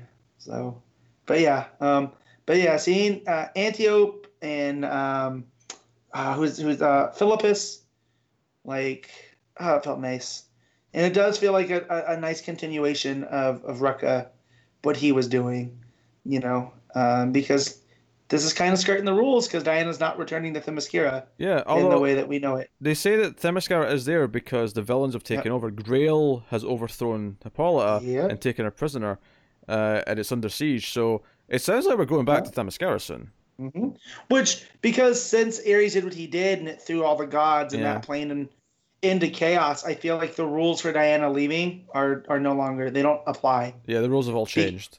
Yeah, because I I felt that applied to most of the Amazons, right? It wasn't just Diana that if she leaves, she can never come back. Because then, how did Antiope leave the sword for others to find? You know, Yeah, so they they they're gonna be coming back, and it's gonna be real cool. Like, um, I love that that they built that that Rucka built in that obstacle, and I feel like you know Morrison does that a lot, where he leaves things hanging for other writers to pick up, and then it's really up to them to see what they do. And I have the feeling that Wilson's gonna stick this. Hmm? So yeah. I mean, I've been really Yeah. enjoying the run. I, th- this is maybe one of the weakest issues she's done, but I think a lot of that is down to dealing with or referencing stuff in the last issue, which wasn't necessarily setting our world on fire. Um, but what it sets up here at the end gives us a clear goal, gives us stuff to, to sort of focus on, um, is is pretty good. So, um, so yeah, I- I feel weird giving another kind of lukewarm score to a, a run that I've been otherwise really yeah, loving. But the, it's just the art too. There's a definite difference between Merino and Yeah. Xermanico, and yeah, you can tell. Like it does not meld very well. Um, Oh, they're both on the issue. yeah, Mm. Uh, Yeah. Basically, after they, they deal with the Empress, then Xermanico takes over. And it's Um, suddenly a lot better. Yeah, and not that Merino's bad. Merino's serviceable. Like, it's fine, but it's, you know, it's not Xermanico who we know. And, you know, I have my issues with Nord, but I feel like Nord complements Xermanico and vice versa. If, like, if it was those two. I feel like they're would- different enough that at least it is played for some sort of structure Mhm. or style, Yeah. whereas Merino is- still in the, the same ballpark It- as Xermanico, but just not Yeah. as good. So, yeah, you, you definitely see the difference between them versus stylistically. So, but yeah. So, Just, uh, um, Just swing a little bit off topic before you finish on this book. Just just a little, you know, I was browsing, and um, the uh, Tom Taylor has shared the the new cover. he did. Uh, uh, yeah, for uh, for deceased, uh, you know, the new the new variant. of- Yeah. uh, so you know, because last time we were speculating, gonna well, look. what movies have they got? Hold on, it- don't it- ruin it for me. I want to, I want to see it with my eyes first. Uh, all right, fine. Give, give, give it a second for Matt because he is impatient and can't be doing it. all right, I'm, I'm getting them up as Yeah. well. I'm getting them. Okay, it's not as good as I wanted it to be, but it's still all right. Yeah, I mean it's it's a nice looking cover, the like the art. It, I'll just say, Pete, it, it does definitely plays with the Warner Brothers uh, Yep. quiver. Yeah. Unsurprisingly, Hold on, I'm, Pete, Pete's taking his time. Does Pete care, or should I just? T- was this a recent? Was this is? a recent thing? Yeah, Yes, you haven't seen this movie. I haven't. At least I don't think you have. No, I don't think I I've have. seen it. Yeah. What's one of the few horror movies in the past six months that Matt's seen that you haven't, Pete? I don't know. Maybe the Curse of La Llorona. All right. Yeah. I'm so not- I felt like he, he he built up to nothing, and I I hate him but love him for this. It's not a full cover though, right? It's just a strip from the middle of it. No. No, you, Oh, dude, you gotta click through Facebook, bud. I'm on Twitter. Oh, I Yeah, don't know. click- You may- click maybe he link. hasn't shared it on. No, he did. Oh, okay. Do I gotta share it in the chat? I'll share it in the Pete, chat. Pete's Give me a second. ter- Pete doesn't know how to internet apparently. Well, no, it's not there. It does not feel full cover there on Twitter. Pete, Pete turned Hold thirty a couple of months ago. Now he's now now he's an old fogey who can't use the internet. There is not. I've seen it now. I've seen it now. I'm- I'm- It's it's linked me to Okay. Facebook. But you don't just link to Facebook on Twitter. Just post the image on Twitter. That's just Tom yeah, but Taylor's he's fault. trying to drive. He's trying to drive looks to his. You know.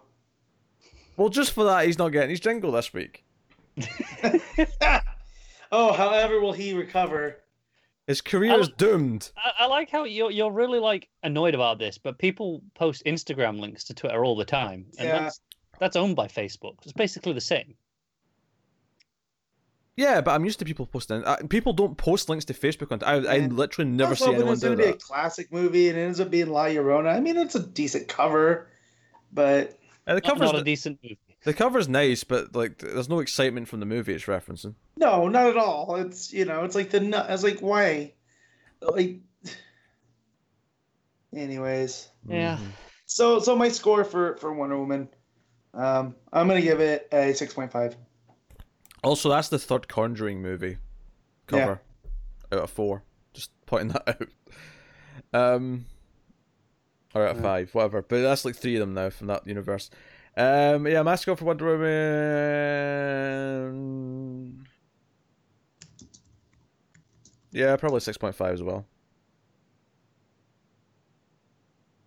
Yeah.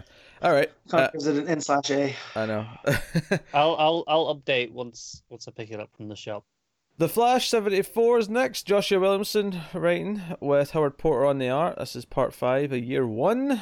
And the Turtles came back from the future. He's got Old Flash with him. Young Flash has to save him. Uh, Old Flash tries to talk him out of get intervening because if he intervenes, then he might accidentally give Turtle his speed, and therefore everything will change and the loop has to be maintained. But Young Flash is like, no, I'm going to try and change things because I'm a damn hero, and he finally puts on his real Flash suit. Uh, In in a nothing moment, he just kind of builds the ring. You know, it's like, yep, that'll do. I'm just gonna say I hated this issue. I have not been this disappointment since I, I haven't been disappointment. I just turned into a meme. Um, I haven't been this disappointed since the shade stuff. Disappointed. Uh, exactly. Kevin Sorbo. Just there's just there's, there's a panel of him putting together the ring and got it, and then oh, I guess that's To, it. on, to, its, to its credit, there was a panel of him working in the ring in a previous issue. Sure, That's but fine. you, you, you but- can't you gotta build up to that. If you, Yeah.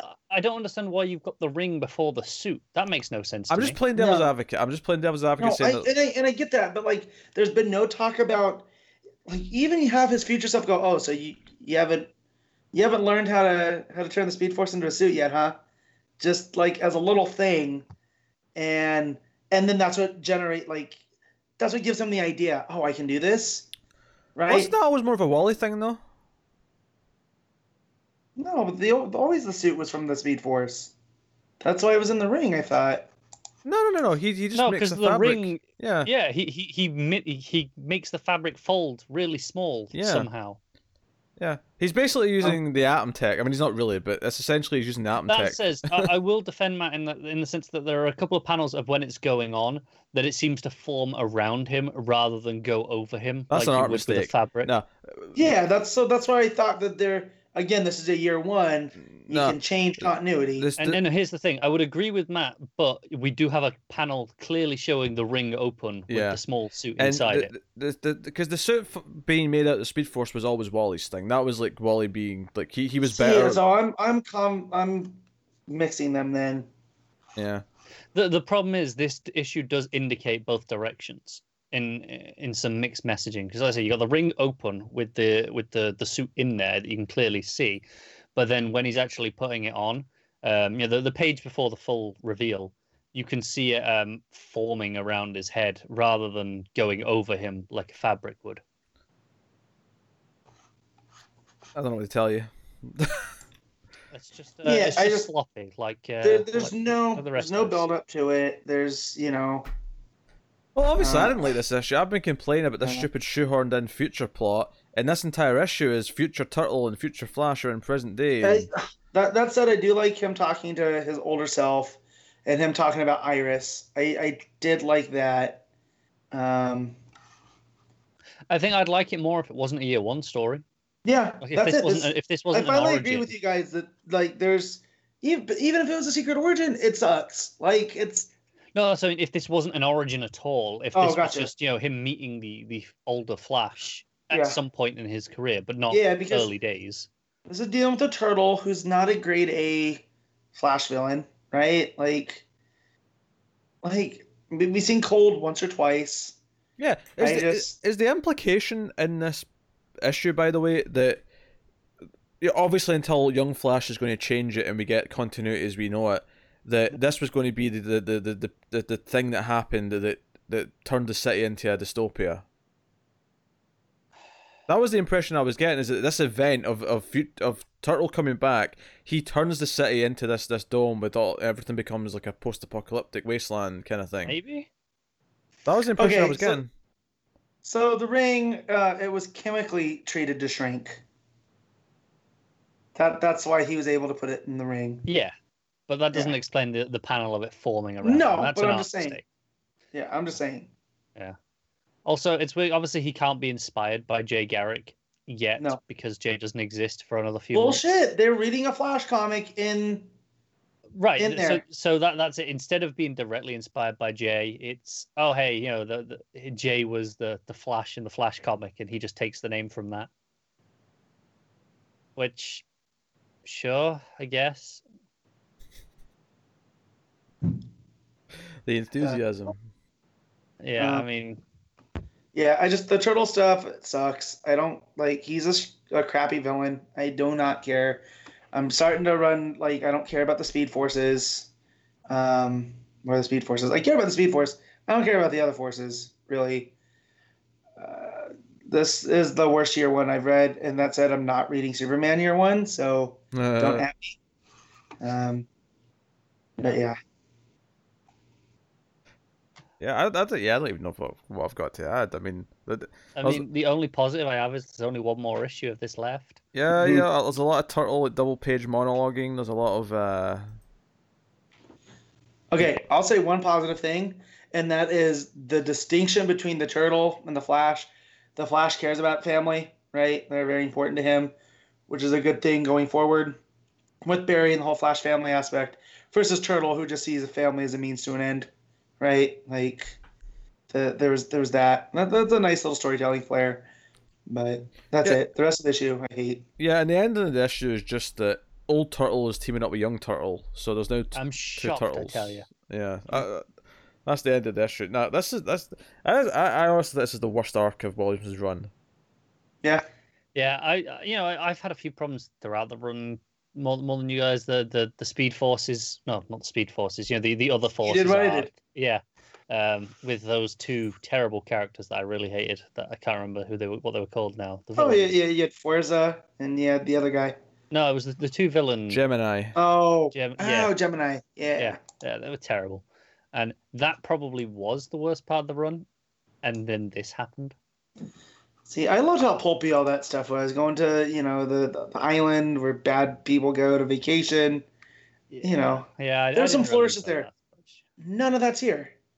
You know, like Honestly, the, the Flash Year One is like every every like well not everything, but it's it's a lot of like the really annoying like shoehorned in tropes that comics love to do at times. It's it's everything that pisses me off about comic book storytelling. Is we're going to put more things into the backstory. We're going to you know like I don't know. I just uh, Do you know what bothers me the most about this? A lot of the year ones, all the good ones, sure they add things, but they're usually really straightforward, right? They're just, hey, it's year one. We're we're covering the, you know, it's back to basics for the character. It's just, let's just get them, get them up and running. Uh, uh, all of them, not not counting Superman. Ignore that one. I mean, Uh, yeah, I mean that's the appeal of them. It's, it's basically saying let's do a proper like, TV pilot of it, so that the rest of the stories have something to play off of. exactly. Whereas this is convoluted time travel, breaking a loop. Like what? Because because obviously back in like, you know the golden age or even the silver age when they did when they whenever they started characters, it tended to be like a two page origin story for the most part, right? Yeah. Um, so that's why we had to go back and be like, hey, we should probably expand Batman's origin into an actual story. decompress it. yeah. Yeah. So and and and that's fine. Like, like Batman, Green Arrow, Robin, Batgirl, all of those are great examples of year ones that kind of expand on the origin, but don't overcomplicate it. They, they don't add in so much stuff that it's ridiculous. They they they're still very much, you know, early days of that character. And then and then there's this that is never going to sit on a shelf next to those other ones, is it? no. No. No. It's a shame, Yeah, I but don't think I've read Batgirl year one. oh, That's Batgirl a- one's Oh. great. Uh, yeah, that's a. I still put Green Arrow year one as the top of my list. I know that's sacrilege to most because of Batman, but Batman. Uh, uh, see, it gets It- credit for establishing the format essentially, it's but it's probably my it's least good. favorite of those. that no, but uh, Jock and Diggle though that's hard to beat that combo Yeah, for me. yeah. And that's but might be my favorite Green Arrow story. I mean, the Lemire one, mm, it's a little up and down, but um, yeah, it's a great Green story. Arrow one's fantastic. All right, uh, I guess we should rate Flash. Uh, Matt, what are you giving it? Three. a three on a Matt I- scale's nuclear. This this That's uh, like a one me. for everyone else. Oh dear, Connor. Like a four, but just Hey. because I almost don't care anymore about this story. It's, I'm just kind kind of of waiting for it to be done and we can get back to something proper. Yeah, at, gonna, at least I know there's only one more issue. yeah, I'm gonna go with the four as well. So there you go. Averaged out at three point six seven. Excellent, excellent. All right. Uh, next up, what do we have? We have Supergirl thirty two. Marc Andreyko writing with Kevin McGu- McGuire on the on the art. Um, I have a big problem with this issue, Pete. you have a big problem with this issue? Yeah, What? that cover's a lie. Neither Zod nor Jax are in this book. Uh, this is this is true. This is very true. Um, however, I like this a lot more than Superman. Uh, this this month. Um, this is uh Supergirl, Superboy, and Krypto going after Gandello, and Gandello firing little aliens at her. There's a great little joke about them all looking like sperm. They never say that yeah, outright. Don't, yeah, but- don't. Get your mind out of the gutter. Yeah. Um, which, by the way, is what happens after the Peter Tingle. Uh, just Oh defending. God, you're the worst. hey, hey, the movie hands me that on a silver platter. I'm using it, damn it. I'm using it. Um, There Connor yeah, goes again. yeah, Connor's away. Yeah, he's he's he's going for a snack or something. I don't know. Um, so yeah, this is just a really good fight issue. I thought. I, I obviously the art is great. Um, I, I think Mc, McGuire's Maguire. Yeah, Yeah. solid bold His lines, jo- colors, great. His Jon's a little bit weird to me because he looks way older than he's supposed to. I think that's just Like- one of those things where if you switch artists with certain characters, Yeah. uh, the ages change a lot. Because there's definitely some some artists where I think every character looks too young, and so on. Um, Yeah, But the I mean fun, that's fair. the fun thing is though is that Gandello's like bad mouthing both Krypton and uh, Rogol Zaar, and then out of nowhere Rogol Zaar shows up and like land, and this is after Gandello reveals she's got wings, um, and we get like flying and this fighting in I feel sky. like she can shapeshift because she she does some different things throughout this one. Yeah. Um, and we get this struggle between Supergirl and Rogol Zaar over the axe. He tries to like you know th- you know Thor his axe in to, to you know to use that as a as a verb. Um, and Supergirl's like trying to hold on to it and they're kind of fighting over it. Um, really really fun stuff. Um, and you know uh, Zender shows up with his ship to help at one point. It's got Mhm. his ship's got arms and it's just a it's a really well paced like action issue. Uh, and Gandello gets killed, at least seemingly, because Rogol Zaar just puts his hand straight through her and just Pop. uh, yeah, and just sort of slices his, his hand up the way and splits her in Yeah. half.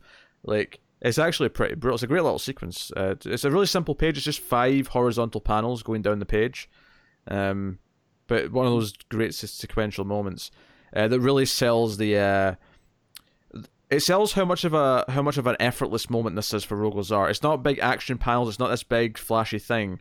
It, for him, it's just putting his hand out to the side without even looking at her and killing her. Um, so you know, it helps establish him. They're still fighting over the axe, um, but unfortunately, even though they're all trying to like hold them off together, they can't quite do it. So they have to use Jon's teleporter in his suit to get back to uh, Zinder's ship. Drills. Yeah, Right. I Sorry? thought they would. Oh no, they said use the thing that Drill put in there. Yeah. That's right. Okay. Yeah. so I I- I think they're back in Zinder's ship because it's just you know the last place they, they were. Um, I do like that Gandello. Oh no no no, you're right. showed- You're right. It does Yeah. say it says back on Gerald's ship. You're right. It says at the top. Um, I do like that Gandello revealed that she also had a hand in wiping out Zaar's people. Yeah. Uh, so that that relevate, rel, can never say that word. Revelation. That feels like a super important re- revelation as well as that Yeah. you know, like he he's busy blaming Krypton for being the scourge of you know the the galaxy Yeah. or the, the universe, and And sh- yeah, she didn't like anybody. She's the Yeah. actual hand that's manipulating them all. So yeah. So uh, Zaar's got his axe back though, uh, so naturally that's they're, problem. they're kind of pissed about that. Um, of course, we end with one of the year the villain things. Um. Lex Luthor goes to like one of Brainiac's main droids. Yeah, one of the drones. This was weird. Like, yeah. uh, He's- whatevs. He's trying to make one of Brainiac's things like turn against him. So this was actually the first one I read with one of these Lex things in it, and I was like, "What is happening here uh, with this?" So Yeah. outside of the, the year of the villain pages at the end, um, I kind of loved this issue. Mhm. Yeah, it's pretty good. I, I didn't like it more than Superman, but it was still pretty good. I it was just it was really vibrant. I thought the uh, the action flowed really well. Uh, I thought it was a really nice big extra from Gandello. I think they did a good job of playing up Rogol Zaar again. Um, the revelations feel important to the overall Superman story right now. Um, yeah, I don't know. I have very little to complain about. I had a blast with this issue. Um, it was fun in the right places. It was serious in the right places. Um, yeah. So, Yeah. but you give it a Matt. Mm. I'm gonna give it a seven point five. I'm going to give it an eight point five. Uh, There you go. really good. So uh, that's Supergirl. Well, I'll take us on though to Naomi. Um, this is our third Bendis book of the. I thought I thought I was getting tagged back in then, but nope. Nope. nah, there was too many uh, Bendis books. To, to split them up evenly. Yeah, What- yeah. What, a dick. This this is like in the wrestling match where you got to make the tag, but the other team pulls you away before you can get it. Yeah, yeah, it's almost a hot tag, but it doesn't. Yeah. Yeah, it doesn't quite happen. Yeah. Uh, so Naomi, um, uh, what's the big dude's name again? Big mechanic. Oh crap! Starts with a Z. I thought. Anyway, Mm. he he, uh, you know, his beeper goes off. His his doohickey. Oh, you know the the big uh, Batista looking guy. Yeah. I thought you meant the, the bad guy that was with Naomi. Oh no, I don't know his name either. That- that's Dee. That's Dee. There you go. Dee. Yeah. Uh, he he. So he you know realizes something's happened. He shows up where the family are. Uh, we see you know they're like, hey, Naomi's disappeared. You know the the friends try to explain to them, and then we cut back because this is kind of where we left off. Is the big bad guy showing up, and the big bad guy takes Naomi to her world, and it seems to be a version of Earth. It's not like Gem World, you know, like it seems to be a place that had cities and um, things have went kind of bad. Um, art heroes, you know, Jamal Campbell is absolutely killing it. Um, Yeah.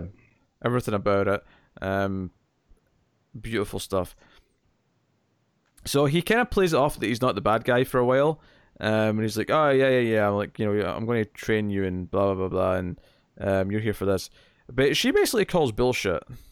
Um, Yeah, she's smart. Yeah, Like, she's smart. She's, you know, Yeah, she knows that he was involved in killing her parents, so she kind of like when she eventually powers up, um, which again, beautiful coloring here, uh, where it's all purples and blues, but then her lightning that she creates when she starts like firing her power up is all gold.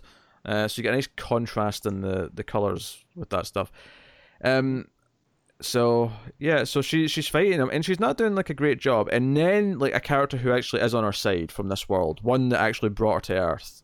it's yeah, it's Akira. It's her, lack of a better term, her aunt. Yeah, You know, godmother, her- you know, color, Yep. whatever, whatever one's applicable. Um, and she's like, "No, you're not supposed to be here. Your parents never wanted you to come back, so please never come back."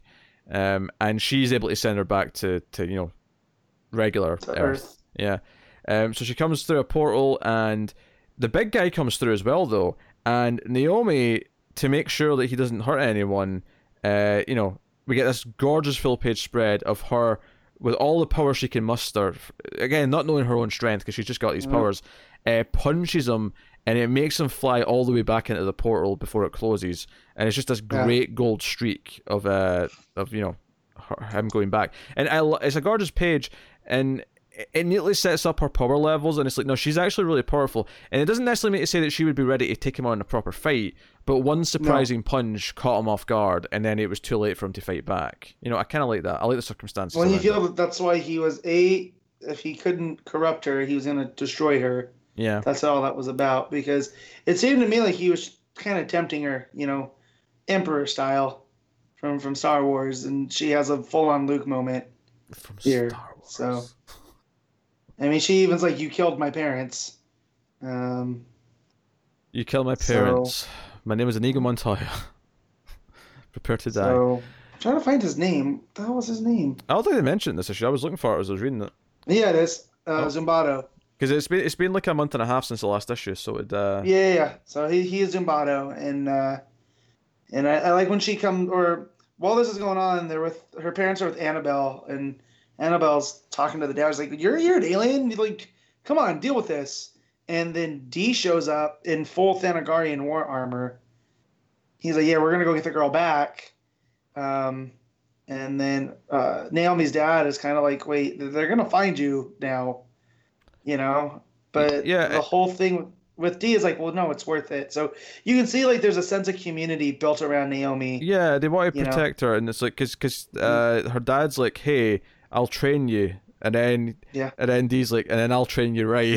you know, this idea Yeah. that she, she's maybe going to have the best training from both Thanagar and Rann in like Yeah. mix, mix and match, which is kind of cool.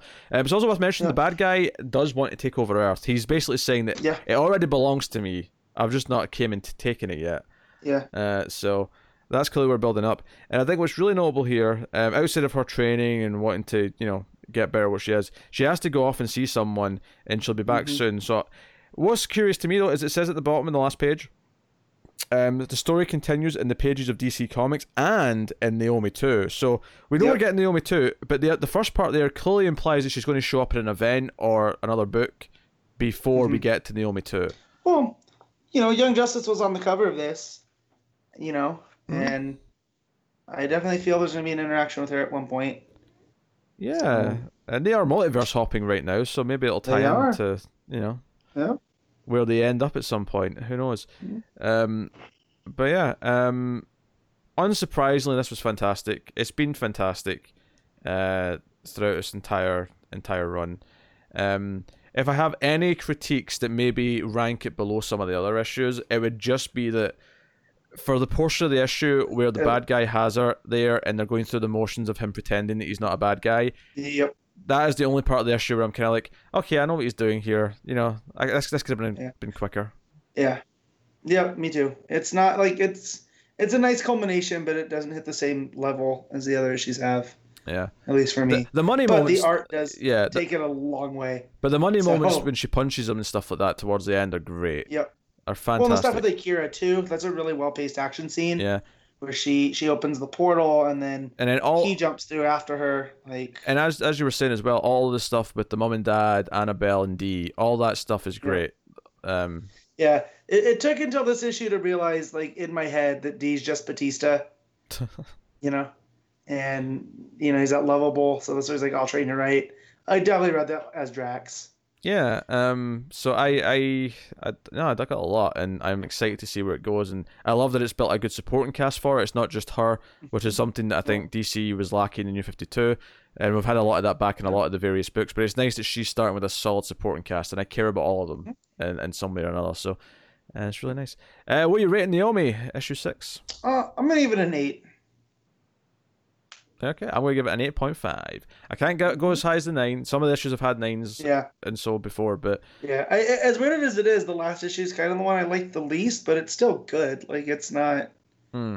you know. Yeah. Well, it had the least mystery, I suppose, because it was. Uh, we, we've learned Yeah. as much as we know at this point already. So, Yeah. Um, but no, some big money moments, really good.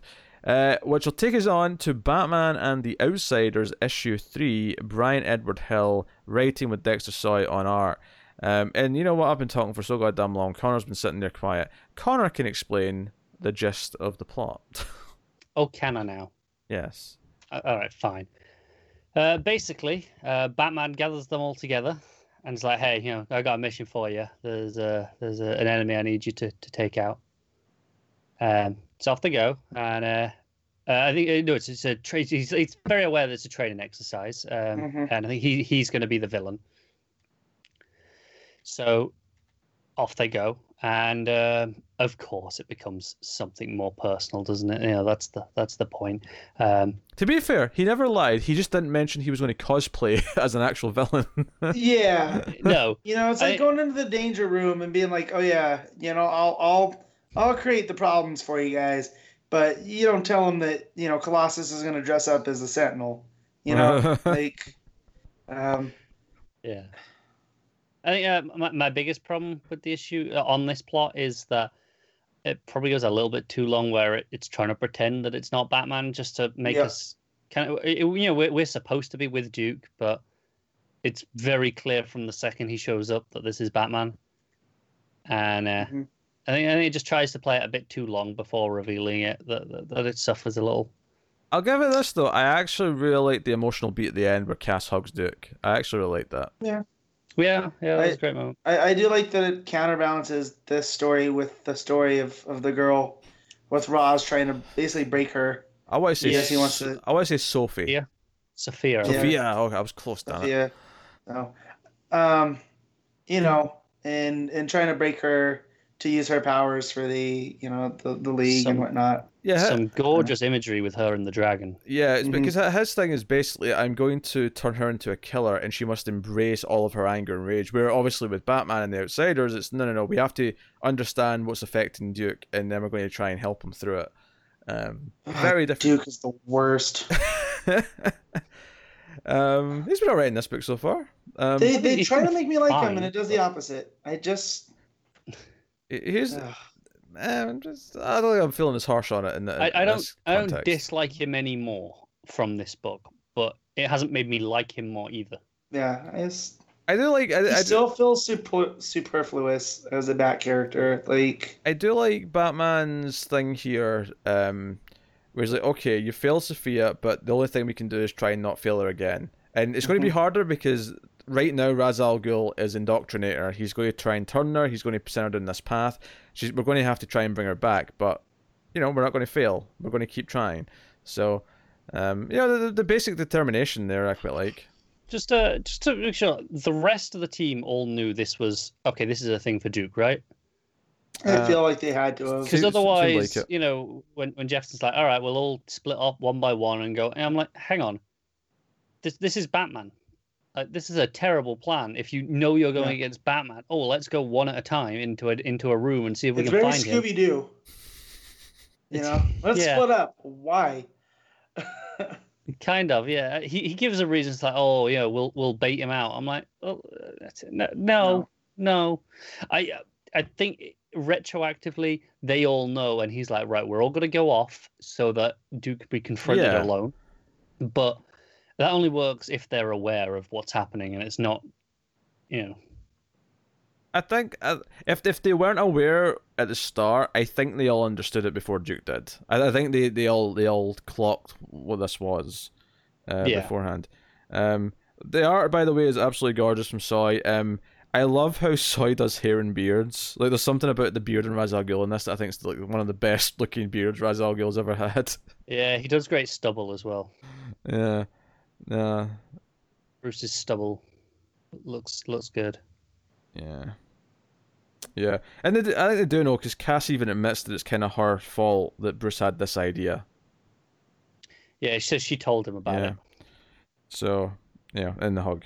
But no, the hug's really great. Um, uh, I still really enjoyed this issue. I mean, I don't necessarily disagree with the, the criticisms, but overall, I'm actually really enjoying this as a as a team. And I like how it's given Um, it's given Sofia all this time as well to, to build her up as the this potential villain or, or whatever we're going to have. This if it's gonna keep coming out on a busy week, it might have to get cut. Like, if this keeps happening, and not not because I'm not enjoying it, because it's it's a decent read, but I, I could have read less one or one less book and been okay. I think I mean, I like I this. that. you know. I like this more more than a lot of what we've already talked about. So I mean, this is Yeah. not even On, close on to. a Well, like, regular could- basis, though, or just like because the other things were having off issues. Um, and yeah. I mean, in this case, Wonder Woman and Superman, it's probably because they're slightly lesser issues, but um, Flash too, I assume. and well, Flash Yeah. too. But Flash has been having an off I, I would arc. gladly read this over Flash and not having read the Flash, you know. But yeah, you know, I just on a, on a busy, and it's not always going to be this busy on this week because we had you know two books pushed. So, um, um, but yeah, if it comes out on another busy week, I so don't know. the three I had books pushed cram, man. actually. Yeah. Well, what's the third one? Batman. Batman was maybe last week Oh yeah, yeah. So on a normal week, this would have been book number eight. instead That's of fine. eleven. Yeah. Yeah.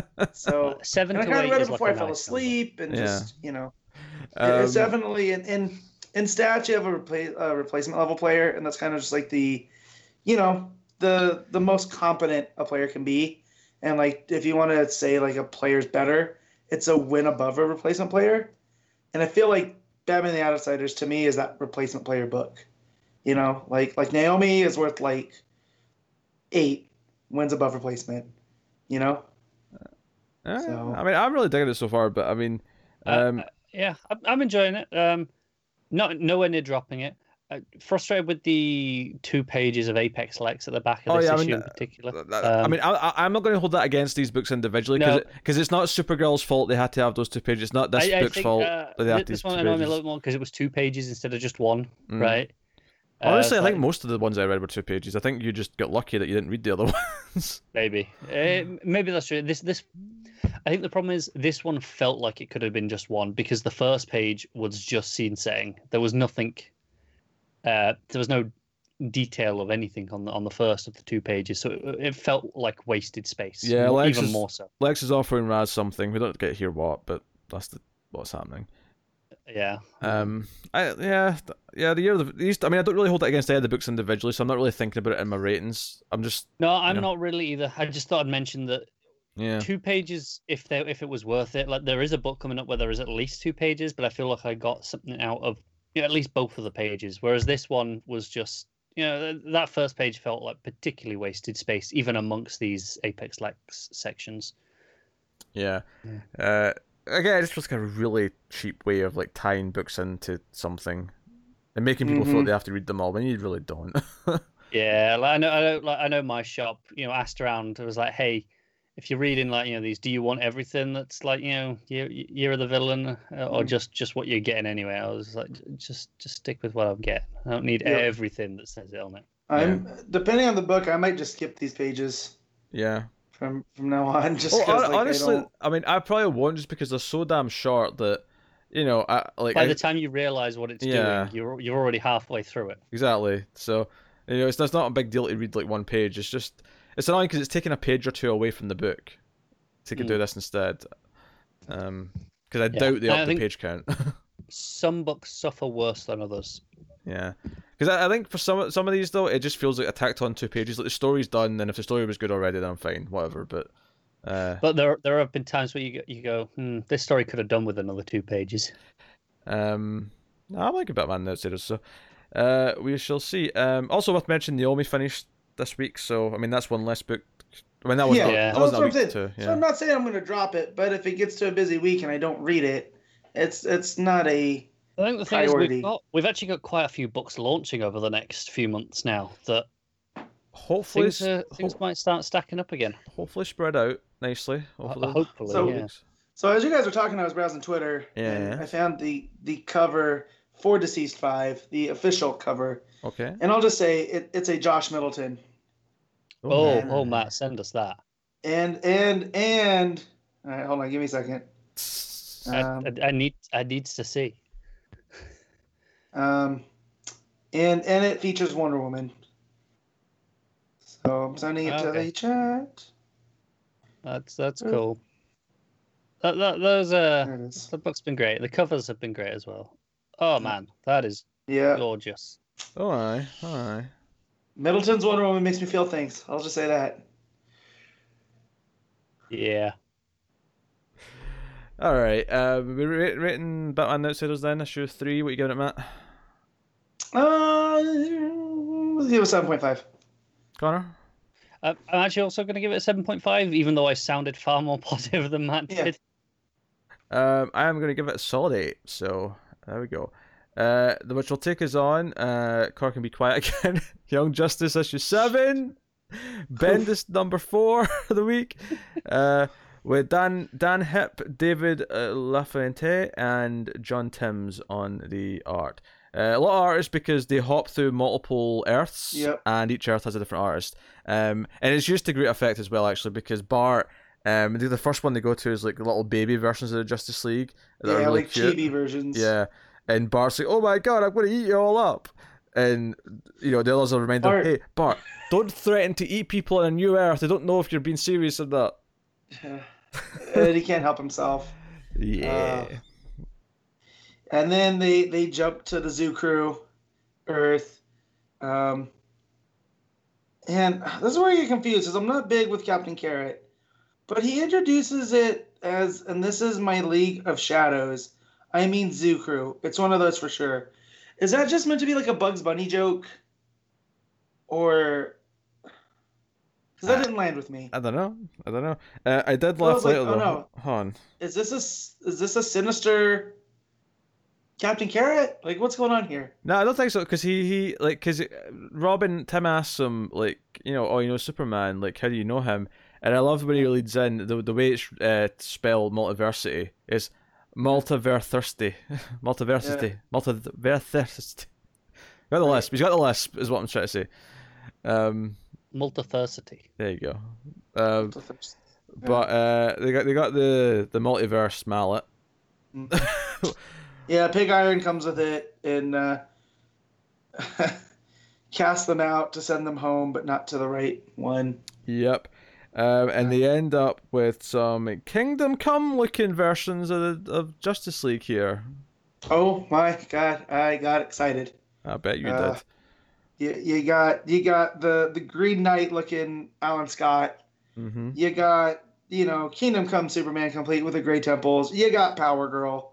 You got Red Robin Yeah. in in the hood, and then Wonder Woman who looks like Wonder Woman. I mean, it's less of a battle like skirt, more like a, a flowy kind of skirt. Yeah. I, Wonder Woman. I kind of like how like Superman's assuming that that uh, Connor's mocking him with the Yeah. with the wearing the shirt, and then the other. I mean, initially that's not untrue with Connor, right? Um, but yeah, and I love how he's like, um, uh oh, like just he sees older Superman there, and he his instincts Yeah. kick in. and obviously some of the others try to explain who they are connected to those. Yep. Um, notably, Tim doesn't really, which is good because it turns out later that there's Yep. like bat Gang is coming around trying to like you know cause trouble. Yeah, what's up with that? I don't know. Kingdom Comes went downhill. Uh, but um, uh, so I love the double page spread where uh, Alan's got them all in green bubbles, except Cass is wrapped around the the lasso, uh, telling Yeah. the story so they know it's true, and they're like, "Shit, I guess we do have to kind of trust them." Uh, and but they see footage of uh of uh Superman having killed Shazam on on Yeah. this Earth, and they're all kind of freaking out Killed or defeated? I feel like uh, Superman, Earth, you know, Kingdom Come Superman still doesn't kill, you know. Yeah, that's true. That's true. But who knows if this is Kingdom Come as we know it? I mean, that was supposed to be Earth 22, but who knows anymore? Shocks and reverberations sent. But um, I do love Tim going bats. Why did it have to be bats? Mm-hmm. I mean, if, if you're gonna echo Indy, of course I'm gonna love it. Um, but yeah, a lot, a lot of fun action. I'm I like that Timms has become the, you know, I'll miss Gleason, but I feel like Timms is a nice, oh yeah, nice tag in I for the art. I, I actually loved how because they bring Doctor Fate in to send them back, and they tease what's in Yeah. Jinny's box, and Fate gets scared and is like, "Oh, you know what? Let's send them back right now. We don't want that here." Now get get out of here. Yeah, but Um, I actually love how funny he is. Uh, I don't often find myself thinking Doctor Fate's funny, uh, Yeah. but once he sends them away, um, and there's a nice moment with uh, Teen Lantern where Alan says, "Ah, maybe I'd give you an intern- internship." You know, based Yeah. on what you've done, and it's a nice moment for her. Um, that said, it's it's a bit bit close to Ironheart. I'm, I'm gonna say, okay, sure. you Um, know, but other than that, But fa- after they get sent away, Fate's like, oh, and Superman's like, oh, what? He's like, I forgot to carry the two. He's like, wait, what? I'm actually just going to read some of this page because I think it's really Yeah. funny. He's like, I calculate bizarre, but, well, I completely blew that. I feel bad. Oh, oh, I sent him to the wrong Earth. uh, And then he's like, uh, it's an Earth close, and I did the multi math all wrong, but most Earths are similar in dimensional space, blah, blah, blah. Um, but yeah, I feel really bad, okay? And he's sort of like face palming as he says it. And he's like, I, I- can't dial again for 52 hours. Because, cause, uh, you know, I think Alan shouts, get them back. Uh, and then we can Yeah. send them back properly. He's like, I can't dial again for 52 hours. It's the rules. I didn't make them. 52. hmm All of this was making well, because he also up. says he forgot to carry the two, Yes. so he sent. I'm guessing he sent them to Earth 50. Um, possibly. Um, there's no because the last page they're on this new Earth, and we don't really get any. At least I didn't notice any indication as to where they are. Um, my instinct though was actually Earth three. That it was like one close to regular Earth, but it was Crime Syndicate. Yeah, let me see. Let me see what Earth 50 is. Flipping ah, stupid wiki page. So reload. All right, let me find the search bar. Because it says it says uh, next the worst Earth, the absolute worst one, and it's not even close. Yeah, but I feel like that's a red herring. Yeah, maybe. I feel like it's not going to be Earth 3. Although we just saw Earth 3, maybe Ultraman's going to be pissed that he lost his Superboy. He's going to come after Kon. Yeah, I mean maybe maybe um maybe by worst Earth is that they're setting up a joke, and the worst Earth is Yeah. actually an Earth where uh, Jason Todd and Guy Gardner are in charge. It is. There is a Metropolis, so it's not like they got sent to Earth Prime. Yes. Because I feel like there's not. Oh, nope. So if they, he forgot to carry the two and they're on Earth 50, that's the Justice Lord's Earth. So Hmm. that's not good. You're familiar with the Justice Lords, right? Uh, From, the from top the animated series. not off the top of my head, no. So uh, the Justice Lords were Flash dies, so the Justice League ends up becoming like authoritarian dictators. Um, Okay. for for safety, yeah. I I, don't and know. If, Lex is president. I don't know if they're setting up the the because the carrying two thing on its own might just be a joke. It may not literally be two off, if that makes sense. Yeah. Um. Because it could also be Earth like two or three, right? But that logic, if it's just two off. Well, yeah, because the way that they're set up is they're they're concentric rings, Yeah. so it could be two over. But it's the complete opposite of the animated Earth, which is Earth twelve. Um, so they would be on opposites. So yeah, who knows at this point? I, lo- I, love I love that apparently, all this might not even be relevant. It may just be a joke No. that's carrying the two and it ends up in whatever number. It could be any number. Unless Bendis is taking his math here very seriously, which he may, he may be. But yeah, but be. Bendis. But even he's like, I'm telling you though, they're gonna be fine from fate. I feel that that's famous last words. yeah. So, but yeah, who, who knows? I need a now. Now I need a map of the multiverse. Yeah, art was good. Um, the obviously different art styles for the different Earths uh, made sense. Um, it Yeah. worked really well, so uh, can't fault that. Um, maybe it had something to do with the, the issue being a week late. Yeah, maybe. Uh, that said, I still really enjoyed it. Oh, that's Uh, I. That's I. Yes, I look forward to it. Although I did think we were supposed to get uh, Tim's new name in this one, but maybe I was mistaken. Um, Yeah, it must just be coming up elsewhere. yeah. All right, hold on. Here's a here's a map. Come on, load, would you? Master and detective.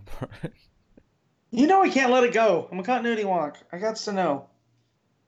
That's why that's why people find me endearing. oh, that's All why. right. Yeah. I was wondering. Right. Where's Earth? Is, is Matt Three, searching three. for answers to something again? Yeah, Earth zero. They get sent to another Earth. Were you not listening to anything there? No, I was reading a comic. You bloody were. Earth twenty. Where the hell's twenty two at? Doctor Fate on the Kingdom Come Earth sent the Mhm. Young Justice to the wrong Earth. He meant to send them home, but he forgot to carry the two. So Matt's trying to figure Yeah, out, based on that line, what Earth they went to. out. All right, so 22 is close to ours. That's where they just were. That's in that one. So, could be one of the mysterious ones. There's one, two, three, four, five, six. There's six question marks on the, the multiverse map. So, yeah, Well, you'll find out in about six weeks' time. probably. six weeks? Why six weeks? I'm just assuming there was another delay. Uh, I don't know why. I thought I read something about another delay, but maybe I didn't. I don't recall any more delays for Young Justice, but I mean we'll see. Uh, it's better on week one. Week one's quieter. Keep it on week one. Um, yeah, please. So uh, about what you rating? What you rating Young Justice? Oh, this was an 8.5. I'll give it a straight eight. It was, it was good fun. Um, character I'm happy we're not lining up because I was getting worried after our, our Spider-Man review and we lined up without, you know, thinking about it. I was getting a little bit worried. We've had a few different scores this episode. I know that I'm happy about that. Oh, good. Well, there we go. uh, that'll take us on to Hawkman issue 14, Robert Venditti writing with Patrick Olliffe on the art. Uh, so you two read this. I, I finally get a Mhm. break. I get to have a snack. Yeah, there you go. Snacks are good. Yeah. Yeah, you get a bit more archaeology here with, with Carter, but he's having bad dreams. Um, yeah, so basically, every time he dreams, it's like all these dead bodies, and it's and it's a he's not sure if it's a memory that he's reliving, or if Yeah. it's just you know fears. Bad dreams. Um, yeah, Yeah, so what I did like about it though is like he's like, well, I lived all of these heroic lives as a hawk. What about when I was Katar Deathbringer? Like, when is that gonna start? And Yeah. yeah, so and I like here that so um, he goes. Seems like he's in Africa. I think he's in Kenya. he is. Yeah, Um, he meets up with one of his people that you know is always there. Uh, like he, we've seen up previously in Venditti's run. He has like he, he's just got so many friends all around the world, hasn't he? yeah. And so he's talking to him about, you know, you got to stop worrying. We all know you're the hero. You know, like you've done so much good. Um, but it's not good enough for Carter. So, um, uh, the Thief gets involved. Yeah, well, we'll get to that a bit because uh, Mhm. yeah, Hawkman's like, right, okay, I'm, I'm off to, you know, there's a there's a door that opens in Mount Kenya, um, you know, once every, you know, once a year, I think it is, the shadows fall in the right place, that an entrance appears, and you go in and there's like, you know, there's this fire pit and like an altar, there's all these, you know, cave paintings on the wall, and he sits down and he begins to to meditate. And then that's when you see the shadow behind him. You know his shadow starts to move hmm uh, independently you know an arm comes out. And then you know the, the shadow swings a mace at him. And we get a pretty great fight sequence between him and his shadow. Uh, Yeah. he, he sets his mace on fire at one point from the pit and uses that to try and fight the shadow which is Yeah, uh, because pretty smart. Yeah, Yeah. because light uh, chases out shadows, and which I'm thinking, I was like, oh man, uh, Shadow Thief's really because he used to be able just to assume the role of a shadow to be sneaky. He could never outright like control them, like the villain in uh, in in Princess and the Frog. You know, yeah yeah right? Uh, and he literally steals Carter's shadow here. He, you know, it, it Yeah. gets dragged off. That uh, what one of the only criticisms I have with the art is, it, uh, you know, he's, he's dragging him by the hand, and then in the next panel looks like it's by the foot. yeah, Uh, a little bit of a. it wasn't big there. on the art in this issue. I'm mostly okay with it actually. I think it's all right, but uh, I can see why it's not to everyone's taste. Mhm. Um, I like the scratchiness of it. Um, I thought that worked quite well for all the shadow With the play stuff. shadows and stuff, but yeah. Yeah. So Carter has no shadow anymore. You know, Shadow Thief literally stole it. And then, you know that, that panel where you've got the shadow trying to you know grip onto the floor. You got you know the fingernail scrapes going. Uh, Yeah. that's great. Um, but then you know the the fire consumes and and you know Carter's trapped in there. And um, this is where we actually get two pages at the back with um, him, you know, the the Apex Lex, which Yeah. I think this is the book that I've read where it feels the most relevant because Yes. you know this is apex lex talking to shadow thief you know and it's explaining that you know he's no longer just able to imitate shadows like matt said he can now control it you know. And um which, which given that that's what all the issue was about this actually feels relevant here. It's not just a Mhm. setup for something that'll happen down the line. This is directly what happened in this issue. Uh so uh, this one actually felt okay as a i mean calling it a tie-in was still you know Well, it, bit it, much, it- yeah, but it does add Shadow Thief back to the quiver of villains. You know, Yeah. because that was Hawkman's big one. I remember when I reread the or when I read the Johns stuff, he was the prevailing arch Yeah. nemesis. So you know, kind of like if if Carter's Indiana Jones, Shadow Thief is Belloq. Yeah. Um, Whereas he just he knows the the better friends. He knows who to pay off in order to stuff. So the fact here that he's actually a thief of shadows now. Yeah, which the, the extension of his power is actually an interesting one. I think Mhm. rather than just you know, imitating shadows is, is clever anyway. Don't get me wrong, Yeah. uh, useful, but to then be able to control it and manipulate it, not even just to, to fight, but you know the the idea that he can create shadows to do things, uh, you know, somewhere else as a distraction, Mhm. as well as you know being a shadow himself, uh, seems extremely useful. And I'm actually really interested to see what he does with Hawkman's shadow. Why steal it? What? Um, Right. how will that affect him not having it? Because you you assume it will, but um, no, that's that's real interesting to me. I'm looking forward to this arc now. Yeah. Um, it- it's interesting to see this book transition because obviously the first twelve issues were just so focused, the one big story. Yep.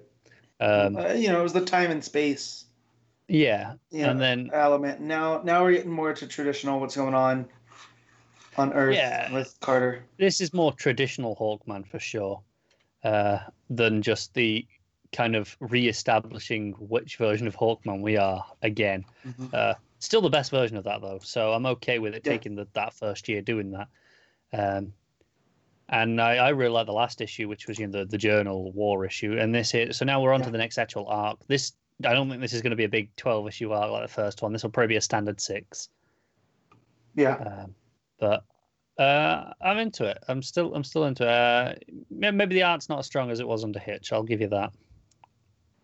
Yeah. I mean, it's still fine though. I mean, Yeah, yeah. It's uh, just- there's nothing really wrong with it. It's just it's just not as uh, it's not as polished.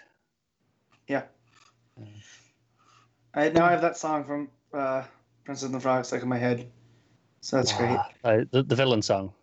Yeah, that's Yeah. that's the best thing about that movie. Oh, I mean, it's a pretty good movie anyway. But It, it's decent, but he is definitely underused as a villain. oh, oh, Um, sure. But that is So one of Disney's best villain songs out of Yeah. all of them. Mhm. So you know, it's it's got that going for it. Uh, oh damn it! That's going to be in my head all night as well. You yeah, prick. there you go. You're welcome. Yeah, Go no, that's great. Facilier. Yeah, if uh, if uh, rating prob- probably an eight. Yeah, straight eight. Yeah, I'll, I'll give it a seven point five. Yeah, I got that. Excellent. Well, I must confess for the next book, um, which is Wonder Twins issue six, that this was the one casualty in having so many books. I never quite got to it. Um, Mm. It was my last book, and for once Connor was on time, and because usually yeah, I get an extra little bit of time because Connor's running late, It's because I wasn't working today. but everyone was on time like to the minute today. So because of that, I didn't read Wonder Twins. Uh, but Wonder Twins issue six, written by Mark Russell, art by Stephen Byrne. Uh, do tell, do tell. Yeah. So. Oh, this Pete, what an issue you missed. Yeah. Thank you, thank you for that, Matt. Yeah. This this really picks right up with uh, you know the the scrambling about to take place. If you if you recall, the scramble was going to Mhm. Take it take everybody. His threat was you got thirty days to you know change the world, or I'm gonna ch- mix up everybody into a different body and you know Yep. tough shit deal with it. Um, and for most of the issue, it's like, hey, governments are actually fixing things. They're actually Yep. putting things in place for when this happens because they know no matter what they do, it still won't be enough because they've only got 30 days, but they are making an effort. Yeah, and so the Justice League's looking for Scrambler, but he's not in the normal places because he's with Polymath, and that's you know not a known place. So they're their wits end. Which the Wonder Twins, um, Zan goes to visit one of the the League of Annoyance members, the Praying Mantis guy, basically just to be like, hey, if you could help us, we, we might be able to cut you a deal and whatnot. And he's been reading a version of The Secret where he, you know, put out positive thoughts and, you know, positivity will follow, you know, will will find you. Yeah. And so he's thinking this is all what this is. But really, Jayna has turned into a fly and is kind of eavesdropping uh, on the members that are in that jail.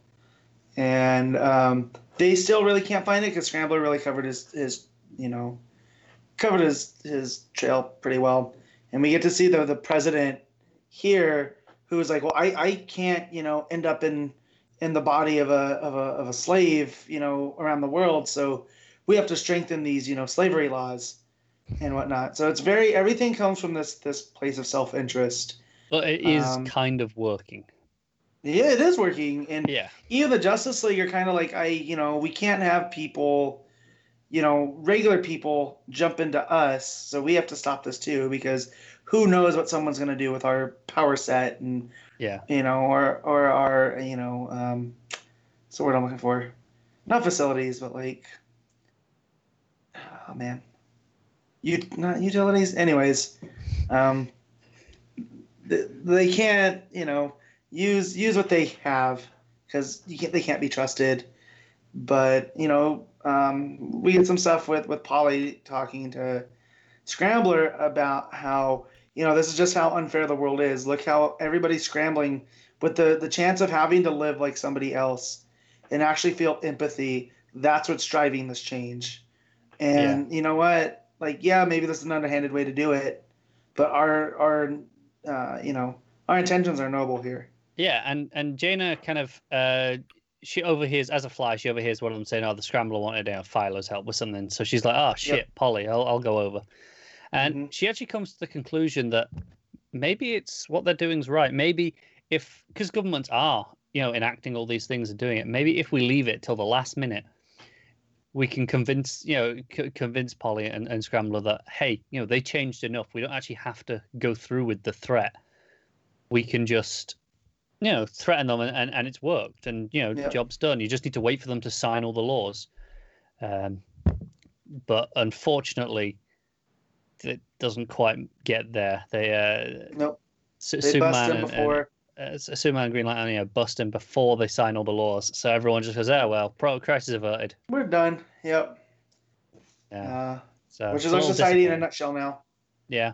And uh, and yeah, so Superman and, and the Justice League bust in, and then Polly is super upset with Jayna because she's like, they don't see the world as we see the world, you know, because she she talks about her dad and whatnot and how he was discriminated and you Mhm. know that the, the the right mind might be where you're not looking and i really like that was the the message here that you know um be, because of the way the world's set up we might be missing the the greatest minds behind a wall somewhere because they can't get out Yeah. um, Yeah. But there's a and- there's a lot of really good stuff with everyone panicking and, and you know prepping for Yeah. what they're going to do. Lex has set up a new kind of social media where it's one account that only family, you know, that, that for- you know a family shares an account and they all have a pass, the same password. So if they Yeah. get scrambled, they can all log on and tell each other where they all are now, like what body they're in, you know, where they live, and they can kind other. of you know reunite. Yep. Lex himself is like, I'm not getting scrambled. He's blasting into orbit going because uh, it only affects Earth uh, with the, the power Yeah. that he's got. Um, and uh, we get to see um, Zan use his uh, what, what do you call it? Demolecular demolecularization that he learned about in camp, um, and that's basically how they find Polly and Scrambler is he thins himself out enough to be in the water everywhere, which is hilarious because when this first got brought up, I remembered this Wizard uh, April Fool's article that they were going to do an Alex Ross um, Wonder Twin story called Shape of Water. And that was basically what was going to happen that all the water dries up, and that to bring it back, Zan was going to have to become water Oh, himself. Matt, Mike. Yeah. Oh, But that's what he does. He, he basically goes, you know, one molecule into each drop of water and, you know, goes through all the pipes and, and spies on every house at the same Yeah. time by doing that, essentially. Um, and that's it's uh, it's was- yeah, it was pretty fun. Um, Um, we but no, we it, it, before that, we right. got a touching scene with Zan dropping off his monkey because who knows who would be in his body the next day Mm-hmm. and, and would be able to look after it. So that, you know, they leave the monkey on the sidewalk with a balloon and it's it's crying when, when he Yeah. turns into water and drops into the sewer. Um, But- goes, yeah, but- picks him back up after. Yeah, fine. exactly. So now now there's gonna be we know this got uh, pushed to 12 issues. Um, so now there's gonna be a bit of a break in yeah, between. we got the end. So the, the final page is the, the scrambler being taken into prison. Oh. You know, and you know it's uh, hey, you you get your one phone call and then you're mine, and he's like, oh, can I have an email instead, and then to be continued in September. Uh, hey, if this break is what it means that hey, Byrne's doing all the issues, so I'm Mhm. okay with that because uh, I I would hate to change now. That that would be horrible. Yep. Yes. But this was a this was a good issue. This was a great issue. It's uh, kind of continuing on the the plot that we'd established. Still funny. Still got all the, the messaging, but uh, you know this is the conclusion as well. So, uh, Yeah. at least to to this story. So as much as it's continued to twelve issues, it's very much two six issue arcs. Still, they didn't Mhm. just pad this out anymore. They were like, oh hey, well, what would have been you know season two is just the next six issues. Yeah. Yeah. So uh, Well, rate it, Connor. Uh, uh, give it an eight. Yeah, me too. Excellent. Okay. Joe, you know I don't know if you're interested in some Marvel Cinematic Universe breaking news. Oh yes, I am. So this is this is more of a leak, but there's basically some private Facebook groups that seem to be officially set up that Okay. kind of implies some of the movies. Uh, a couple of them are obvious, you know, Black Widow and Eternals. Um, but there's a Dark Avengers one and a Young Avengers one. Hmm. Uh, and Dark Avengers has been rumored for a while because there's been a lot of rumors about what the roster of that would be based on previous Yeah. movies. Um, Young Avengers can make some sense too, especially if they're setting up uh, Ant Man's daughter. see. If it doesn't have Kid Loki, I'm not interested. Well, yeah, well, hey, who knows what what's going to happen with the Disney Plus show? That's just- I know. I know. We, we speculated that uh, a while back on, on the TV news. Yeah. So Oh, give me stature. But hey, I love so- that character. Yeah, apparently the rumors is that we'll have Justin Hammer back as like the Iron Man esque character in Dark Avengers. I'm all for that. Yeah. He, Uh, he's, he's went and made his Oscar runs. Now he yeah. can come back for money. Ross is Red Hulk, and I'll, I'll, eat William Hurt, so yeah, get him for Red Yeah. Hulk. Yeah. Um, he um, was at the funeral. the, yeah, the, the other rumors are Ghost from Ant Man Two, um, Zemo from Civil War. Um, they could maybe even grab Keaton if they, if he was willing to come back. You know what? Go, I feel like that was the actress from Killjoys. Killjoys. Yeah. Yeah. you know what? I feel like this is them looking at, at Suicide Squad and going, "We we can do this better." And do you know what the amazing thing is? Is again rumors. Or I guess kind of spoilers if you care, but the rumor is is the, the, the villain in it, the, the antagonist would be the leader, which was set up in Incredible Hulk. So it Way actually back be, in the day. It'd be kind of insane if it finally paid that off, and it was like a team of Yeah. these like sympathetic villains uniting to Oh. take on the leader. I'd be down for that. You just reminded me Avengers came out this week and I didn't pick it up. yeah. Crap. Um, Because I had so many other books to pick up, and plus plus Criminal, plus Second Coming. I got yelled at this week, guys. My wife goes, Yeah, "What and- happened and to the another, cheap another weeks?" feeling. Yeah. Well, to be and- fair, and- last week and next week are cheap weeks. It's just this week. yeah. it's not a well, cheap that's what week. I told her. Yeah. I go, you know, you know, when I come home and I only got you know three or four comics, uh, this is making up for it. But I got I got Criminal this week. I got Thor. I got War of the Realms Omega. hmm I got Yeah. so That, that was me four last extra- week when I, I forgot about things Yeah. like Star Trek, you know, Buffy, Yeah. Angel. Yeah. I went to a shop and was uh, like, oh, there's like four extra books here that I had completely Yeah. forgotten about. I put Second Coming in my in my box just because I didn't want to spend the extra four dollars, but I will have that. That's the Mark Russell book that Oh, the, was the originally supposed to be out. Yeah, was supposed to be out on be a Vertigo. DC book, wasn't it? Yeah. Oh, Virgo, yeah, and then then they kind of cancelled it, and it got picked up by someone else. And yeah, by Ahoy, which is a new imprint that because I guess this is going to a second printing now, they're gonna start running with a full line. I read that this morning. So a nice little happy accident. Yeah. So, She's also got into the ice cream business just so they can call their store Scoops Ahoy. Just uh, I, I saw someone on Twitter go, "There's gonna be so many couples going to Scoops Ahoy uh, employees this year for Halloween." And I went, "Damn it, that was my move." ju- ju- just while we're talking about like some other comics and stuff, I Yeah. just, my my, uh, my comic shop shared uh, some numbers this week that I laughed at. So uh, Marvel Comics 1000 is a thing that's Yeah. happening. It's a stupid idea. They're just trying to capitalize on, you know, oh well, we want a thousand issue as well, and and that argument is, well, if it had been running the entire time, it would have been a thousand issues. Well, sure, but it wasn't. yeah, So- we could we could we could take any like comic from the golden age and say yeah that'd be a thousand now if it if it ever Yeah. stopped. Right, exactly. Doesn't All Star. Western 1000.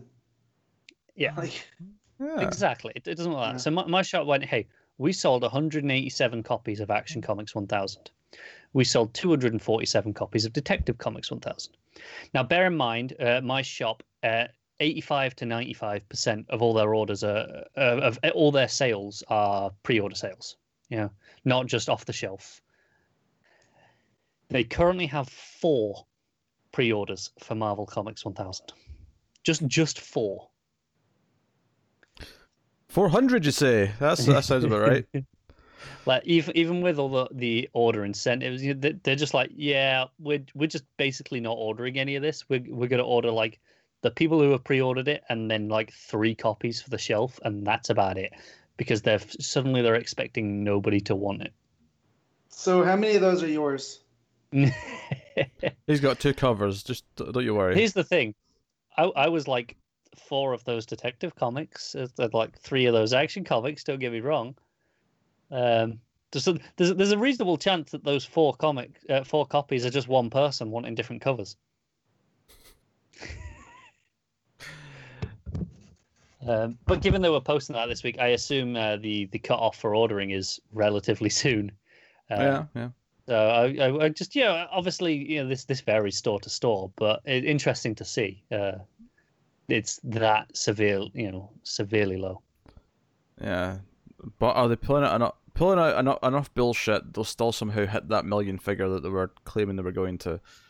Um, Only if they overship again, because you know you know they do Marvel do this where um, they'll recently for one of the books they just like hey whatever you ordered we'll double it for free, uh, or like what one point five times your order for free. Um, for just just to boost up the numbers basically just to make it look good and so hey you've got copies on the shelf if you want to just flog them to anyone uh but that's that's the only way they'll do it frankly They they did something too with Invisible Woman with with that. Like, Yeah. To to up the numbers a little bit. But yeah that loki number one next week interesting th- that was an interesting one because they they said hey we'll we'll overship it so we'll double it um for whatever you order and then like a week later they went actually we'll we'll give you 1.5 times whatever you order. Uh, so they're just trying to game the system really and just like hey you know this will just look better but they're losing money when they do it. So you know. Well, after that tangent, we do have one more book that only I read, and that is Batman Universe Issue 1. This is the Brian Michael Bendis, the fifth and final Bendis book of the week. This is the reprint of the Walmart. We did Tom King's Superman's first issue last week. Uh, this is the Bendis Batman one. Um, so I was curious to see how this would how this would play out. What what, what is Bendis' Batman story? Uh, I'd forgotten when I when I started reading it, but I when I had it, I did remember. Oh, that's right. Jinny Hex was actually first appeared in this. There's some Jinny Hex Oh, stuff that's right. That's why I wanted to read this. in the second half. that's suddenly going damn it Yeah. Yeah, yeah, yeah, yeah. Um, so yeah, uh, Batman's on his way. There's some Alfred's talking over the comms about how he's meant to be at a dinner party, and it's just it's classic Batman Alfred, you know, banter, uh, back and forth with Alfred being sassy. But he's on his way because the Riddler left a riddle that was kind of posted publicly. What is the the Riddler when he's not the Riddler, or so, something to that effect? Um, and Batman gets to this location, and there's like dozens and dozens of Riddlers, and we find out later that it's basically a bunch of stuntmen uh, that, that's been hired to be dressed as various versions of the Riddler. You know, some people are dressed like Jim Carrey from the movies. Some people have got the classic hat. Some God people, damn it! Why do I gotta read this now? yeah, tons of Riddlers. Um, and he finds the real Rid- Riddler in the mix, and he chases after him. But Riddler seems pretty scared.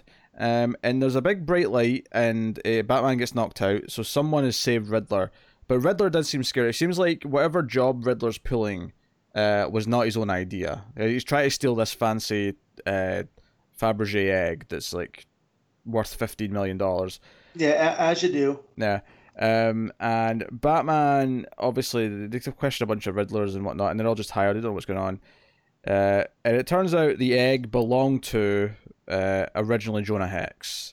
So Batman goes out of town uh, to where Jinny stays and goes, okay, so you, you basically donated this to the museum. You didn't try and sell it. Uh, and she's actually, her attitude's sort of still there because she's like, well, you tell me it's worth $15 million, but do you know anyone who's willing to pay that? like, and if no one's willing to pay it, is it really worth that? hmm Uh, actually, quite a good smart point, to be honest. I mean, uh, um, but yeah, so it establishes that you know she she knows who her great great grandfather is, um, and Batman's like asking, you know, has anyone been around? Um, in fact, Joe, there's a really nice moment here, uh, where Batman before he meets Jinny, Jinny, he, he meets like the old lady who's sitting out, out front of the the garage where she's working on the car, um, and the old woman said, you know, because he asks, you know, there's, there's some funny stuff here where she's like, "Oh, did you get lost? The Joker's not been through here," and he, you know, she says, "If anyone's been through here, like they have to go by me." And Batman kind of turns his head before he says what he's going to say to her. He, he just kind of mutters to himself, "I love small towns," and it felt very Batman the animated series. Like I, I could hear Kevin Conroy's voice uh, say that line. Right. Uh, it's, it's got that just little bit of dry wit that his Batman had. Um, and yeah, so he has this conversation with Jinny. Um, uh, Jinny after he leaves, like you know, phones her friend because she, she actually pocket texted uh, her friend as soon as she saw Batman, uh, which he may never have noticed. But uh, she goes and looks at an old photo of uh, Jonah, and Riddler is in Amsterdam, hiding out with some criminals. But Batman, of course, shows up because he's Batman, and like, obviously, no one's, you know, free of Batman. But the criminals with with Riddler, who's just kind of scared, uh, have hired Deathstroke, and Deathstroke actually appears right behind them. And I like his line here. He says, "I got up real close this time. That'll haunt you." Um, so a nice little bit of Deathstroke. He's not wrong. Dick waving in there. Um, so they have a bit of a fight scene. Um, and uh, Riddler uh, gets hit at one point. Uh, he's crawling along the floor to his box, um, and that's when we get the cliffhanger that before the box is open, Green Arrow uh, appears and actually uh, shoots Deathstroke. Um, and there you go. That's that was the first issue of Batman Universe. Mm. Uh, so Green Arrow's in the mix now. Um, says next month something is wrong with Riddler and Batman is, is in darker waters than he even knows. So there's a mystery as to what this egg is, who the hell wants it, who Riddler's working for, um, and whatever else. Uh, but the banner's strong. And the art is uh, like the art didn't jump out at me immediately, but the more I read it, the more I really started to like it. It has a really sort of simple style. It kind of goes with that anime. It's not, it doesn't look like Batman the animated series, but it kind of goes with the attitude that the character has, uh, and comparing Right. it to that show. Um, yeah, I hate to say it, but I kind of want to keep reading that much like the Tom King Superman one. So, I guess I'm reading two of these now. There you go. So there you go. Uh, if I'm rating that, I'd probably give it a solid eight. Uh, Mhm. Bendis' first Batman story feels like a very sort of classic Batman detective story. So, cool. Um, but there you go. That is uh that is the last book. Uh, which does lead us to the part of the show where we talk about um all the, the books we read. Um, but we did that already. You know what I mean? We we pick our favorites of all the books we read. Uh, we do our favorite panel slash moment. We do our favorite cover, favorite art, and top five books. And given there was that many books this week, at least for me and Matt, uh, top Yeah. five really means something. So, so so so. Uh, best panel slash moment of the week, Matt. Mine's from Young Justice, and that's when they end up on Earth 22, Hmm. and you see everybody in Jinny's truck, but Connor's carrying it. It's it's re- a really fun image. You know, Conner Kent carrying Young Justice on his back. Yeah. Um, of course. Uh, Connor. Uh, I'm going to go with something from Batman and the Outsiders, uh, but not the hug, which I feel like would have been the obvious one from that issue. Mm-hmm. Uh, no, I'm actually going to go with the image of uh, Ra's standing there with the red dragon around him and you know little Sofia on the tongue. Yeah, okay. Um, I am going to go with Naomi. I'm going to go with the uh, the punch, basically. Uh, Mm. Her moment of like really harnessing her power and saving her family. Really, really good. Uh, best cover of the week. I'll jump in and say the regular event Leviathan cover is probably my favorite. Yeah, mine too. Uh, I'm just looking at the, the covers now because I haven't. That said, the Flash one's really good too. The the variant with Shaner, Mm. Mm, that is nice. one's pretty good too. Yeah, I'm just I'm just having a skim. Uh, I might be boring and just go with the Wonder Woman variant again because I did really like that. It's a nice it's a nice cover. Connor boring. That's not the Connor I know. Yeah, yeah. Um, best uh, best art of the week then. Uh, that's actually quite quite a fight this week for me. Um, Yeah. Because- it, it's down to two for me. because Maleev and Event Leviathan is phenomenal. Um, then we have uh, Naomi, Jamal Campbell, fantastic. Um, I do like Supergirl's art from Maguire a lot, although probably doesn't quite hold up to those. Dexter Soy's fantastic on Batman: The Outsiders. Uh, if I'm picking the, I'm going to go with Maleev, but Jamal Campbell is so close. Like it's it's neck and neck. Connor. I'm gonna go with Byrne for Wonder Twins. Uh, I thought that was as great as it's always been, and it's the, the last chance I'm gonna get to pick it for a few months. So There you go. Uh, Matt. Hmm? Yeah, it came down to Maleev versus uh, Campbell, but I think I have to give it to Maleev. So good. But uh, It's- I mean, Batman gets a lot of good artists in general, so I mean, we see a lot of good Batman man's men's. You know what I mean? Um, yeah, But his Batman may be my favorite looking Batman in a while. it's it's pretty damn good. Mm. All right, top five books, Matt. Go. Number one, Event Leviathan. Number two, Young Justice. Number three, Naomi. Number four, Superman. And number five, Wonder Twins. Connor. uh, Wonder Twins, Hawkman, Batman and the Outsiders. After that, I don't care. Uh, Batman and Flash are, are, are there. Oh, that's why we bring Connor on the show for you. I mean, no, I really like those those three out of the five that I his read. constant I mean, positivity. th- those other two, though, I mean, yeah. I can't believe how many books this week, Connor. I mean, I know it was because it was five Bendis books. He doesn't read Bendis, but it's just I really, know. it's really funny how about the total of twelve books this week, Connor only read like five or Five. six. It was I would I would have had Wonder Woman, but yeah. yeah, yeah. So I would I would have had six. But, um, so I'd, I'd have read half, but like so much Bendis in one week that like that's that's the only thing I avoided was Bendis and then Supergirl, which was you know Bendis adjacent. But that's all I didn't read, and it feels like I just sat here for for most of the show. All right. Uh, I'm going number one, Event Leviathan. Number two, Naomi. Number three, uh, Supergirl. Number four, Batman and the Outsiders. Number five.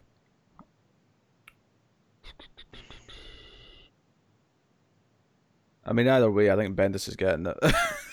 yeah. um, um, Oh boy, I'll go. get that uh, drop.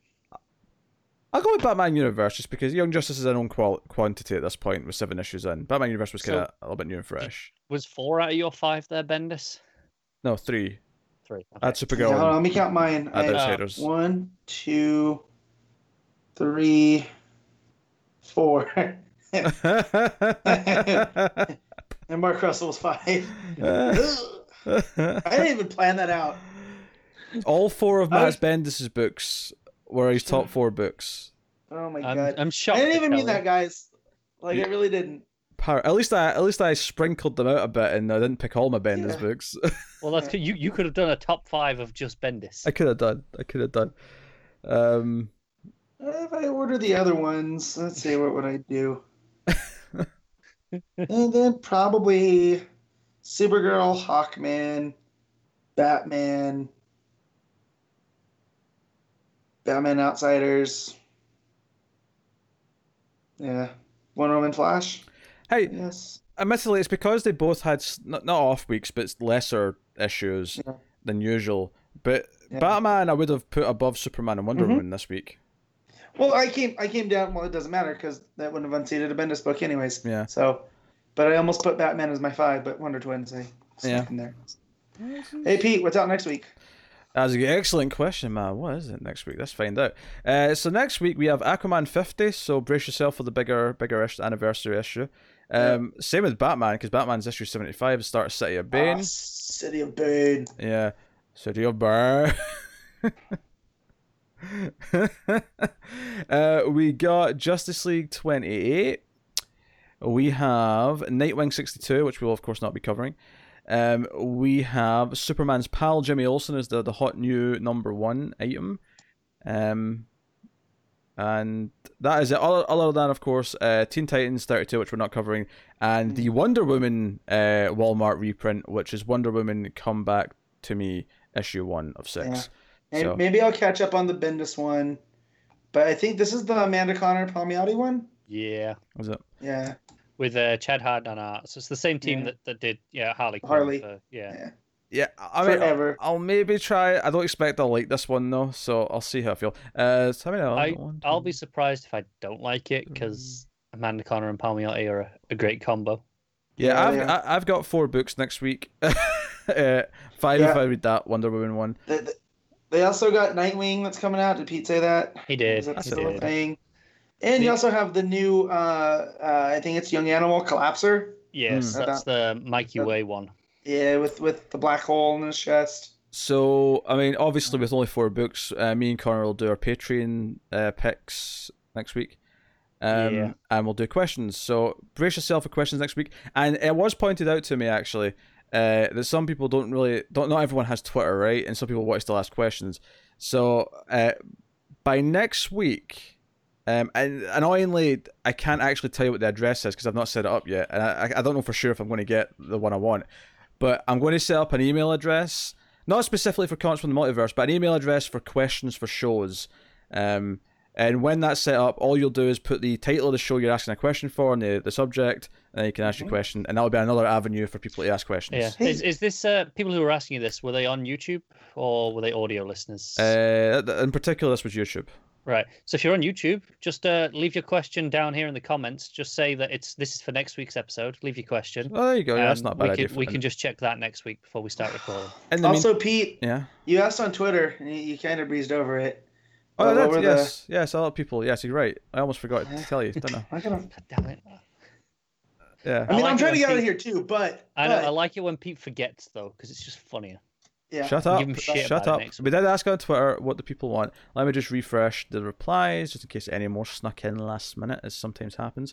As TweetDeck runs like absolute shit. Um, it's because all the recording software is hogging up the memory, so Chrome's uh, being a bit on the slow side. Uh, all right, so uh, I mean, we got some usual suspects in here. Uh, talking Superman, Event Leviathan for being unlike any big comic book event I've ever read in the past. Uh, it's subtle and effective. Uh, at Comb Factor, Batman 74, Tom King showcases his trademark long term storytelling. Can't believe he tied it back to issue 57. That was the one. I said it Um, was late fifties. I wasn't far off. it had me excited for City of Bane. So there you go. Uh, at Corey YNWA said the Bendis one, um, to which I Hmm. replied to I him. agree. You mean the Bendis Five? And he said, joking aside, I had the most fun with Young Justice. Uh, at T underscore Van 48, Event Leviathan, I really love mystery behind it, and uh, the mystery behind it, and Bendis raised all these characters pretty well. Still confused on why Plastic Man was chosen for the team up. oh dear. Um, and then it's a sort of bonus one at Carve underscore Nelson. Haven't finished my book yet, but I just wanted to say that Batman 74 is Tom King doing a Bendis impression. That one word balloon was insane. Just Told ya. because Connor wants to be vindicated. Connor, is that your ghost? Uh, Yeah. player? Is it? You, you think I have the energy to have a ghost tour? I barely use my regular one. That's your Yes. second Twitter. Uh, so yeah, just to remind you what I just said before, I will set up an email address per- for the purpose of questions, not just for this show but other shows, because the idea is that we'll take some sh- questions on like Screams After Midnight and uh, Atomic Cinema Experiment occasionally as well. Um, but um, those are a bit more evergreen though. We, when I set up the email address, you can kind of send those in, and I, c- I can have a pool of questions that I'll pull from uh, when need be. You don't necessarily have to wait until the week I need them. That said, uh, always send me more when I asked for them because sometimes you want a nice relevant question that's to do with what's happening in the world of comics or anything else. Um, I feel like Pete just opened the door for questions about football there, because because that might be happening in the world that week. hmm Um, luckily, I'm the one who's going to be sorting through them and picking which ones I'm I'm reading. Hey, So uh, Matt Matt checks the Twitter questions. I know that. I'll I check do. the YouTube ones, so we, we can bring some extras up. So what he's saying, if you want to hear sports talk, hit up me or Connor on either of those. And here goes here goes Pete disabling all comments on all videos. the best thing about this is I don't even really care about sports that much, but I'm willing to talk about it enough to annoy Pete. yeah, right. All right. Well, that wraps that up. Uh, you can support the show on Patreon. In fact, we've got I've got, we've got a Patreon announcement to make. Uh, now that I'm bringing that up, Yeah, we probably should have done this at the start, really. we'll mention it at the start next week. We should have mentioned it at the start, but we'll mention it here. Um, so it's been a while since the last uh, Multiverse Monthly, which is the show that me and Connor are supposed to do every month for patrons, right? Because Connor still has to see Shazam and lay No, about. no, here's the thing. That went out of the cinema, so we went, okay, we'll do another one. Which we did. I read I read the book like a month ago. No, no, no, no. We did one before that. We did Teen Titans Earth one. Oh, we did. Okay, the next one I've read the book like a month ago.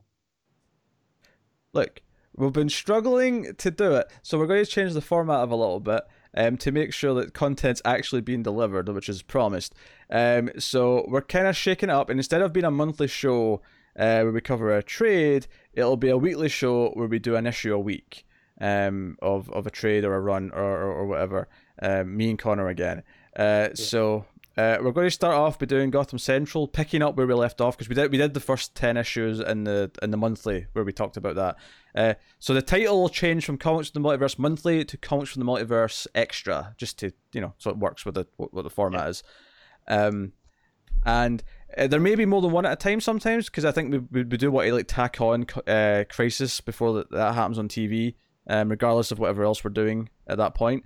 Um, uh, that'll start in a couple of weeks' time, and uh, we're going to be dropping it down to the one dollar tier. So if you want access to that once it starts, you only have to be a patron for one dollar. Yeah, uh, I mean, we haven't really it. discussed this, but it might not even always necessarily be DC books that we do. We might do a an image run of something or other, you know, at some point. I never agreed to this. Connor's just pulling this out of his ass. This is I am, yeah. this was yeah. not I- I discussed I- in any I- way, I- shape, or I form. preface that by saying we did not talk about this yet, but I'm just saying there's no need for it to strictly be always DC books that we do. Well, all of our fans are into DC. I mean, that's that's a good Yeah, reason. but they're into other things as well. I'm sure people. all- people no, all of them very- might not be. Um, so so that'll be the one dollar tier. Um, every so often, uh, whenever we're starting a new trade or a new run, we'll do some votes as well. Um, in the five dollar tier to, to pick what the next one batch is going to be and that kind of thing. Um, so it's just changing a little bit. Um, but it's to get it more consistent and actually deliver it. Uh, but it'd be cheaper. So Yeah, and I'll Uh, be starting in the next couple of weeks. yeah, I'll I'll say we'll we'll have the first one out by the end of the month. That'll be my my promise. No, it seems reasonable. Yeah. Um, so yeah, that's what's happening. That's what's happening. So uh, yeah, go, go support us on patreon.com slash mailfuzztv uh, for as little as a dollar per month, which gets you access to that, uh, or will do when it starts. And you get to keep the show coming and support us. And you can do that also by rating the podcast on your podcast app of choice. If you're on Apple Podcasts or whatever else, give us a five star rating, give us a nice positive review, helps more people find the show. Like and subscribe on YouTube, all these different things. Um, get us on the Twitters at uh, DC Comics Podcast, which is where the questions, uh, at least up until now, have been solely coming from. That'll still be an equally valid way of asking questions, but we want to give people an alternate option, uh, should should you wish. Uh, so, yes, thank you very much uh, for for watching and listening. That's that's that's basically the show. That's, that's basically the show. Me and Cara have been reviewing Stranger Things. We've done six episodes so far. Go check out those um, on the YouTube, or you can get them on the Netflix original reviews Mail Fuzz TV audio feed. Uh, should you want to find it that way, uh, so it's pretty good. it's pretty good. Uh, and there were some DC references in it, which I alluded to earlier, so uh, might be even be relevant to what's going on. Yeah. Hell, there's, there's even new DC show starting soon. Oh yeah, Pennyworth. Hmm. Thanks for reminding me of that. Don't sound so excited there, Pete. I am more excited about watching more Gotham for television for the multiverse than I am watching Pennyworth. You know, it looks like fun. Uh, I said it. Uh, Also, actually, on the, on the subject of uh, television for the multiverse, there wasn't an episode this week. Uh, we'll be catching up on everything that we missed this week on next week's episode. So we're going to have to do double Swamp Thing next week, which I'm not.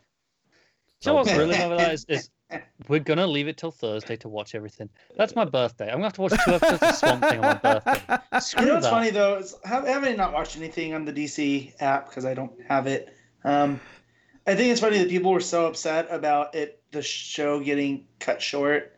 But now all I'm hearing is that maybe it was a mercy that it was cut short. Yeah, well, I mean, they're kind of separate things, though, because one's a principle thing, regardless if it's good or bad. But now that we know it's bad, it's like, well, Right. you know, Doesn't hurt as much. doesn't hurt as They much. a, real, a really, uh, allegedly a version of Phantom Stranger last time that- on the one we last watched, which Pete didn't even realize was supposed to be Phantom Stranger because it looks nothing like Phantom Stranger. He just at one point made a reference that he was, and yeah, yeah, it was terrible. What's the point of the Phantom Stranger if he ain't gonna have a cool cape and uh, fedora Yeah. combo? Exactly, exactly. This this was just some some kind of podgy dude sat in there. Yeah. Yeah, it was, it was just this, this, this chubby guy in a boat Yeah, with a it's terrible. beard. You telling me I could be the Phantom Stranger? Yeah, It, it was basically you. Yeah. it was Wow. you, but just a little bit more redneck. Like, that was the the vibe. gotcha. So so me me in the darkest timeline. I got it. Yeah. Yeah. All right. All right. That has been Comics from the Multiverse, episode 163. So you can, of course, uh, do everything I said to support us. We appreciate it loads. Um, um, yeah, support us. Um, but but buy us nice things. I don't know. What whatever people do, support things. Buy Matt more hats. Matt needs more hats. I, I I just bought a new one. I was gonna No. say that's a, as you said that I was like Yeah. that's a different Yeah. hat. I've not seen. that Yeah. Last week, uh, player uh, on the Angels passed away. Uh, they still don't know exactly how. He was only 27. Uh, Tyler Skaggs, 45. So I went and bought a 45 hat uh, in his memory. So it's always always a tragedy. But the first the the first home game last night happened, and they blew out the Mariners 13 to zero. Um, and combined for a no hit, the pitching staff. So pretty special. Someone buy Matt a hat that says uh, "Real movies are directed by David Lynch." I will not wear that. I feel like that that should be that could be Matt's tier on Patreon. Make him wear a shitty hat for a episode. No, I don't like that because that's how I end up having to wear a hat of a team that I normally wouldn't.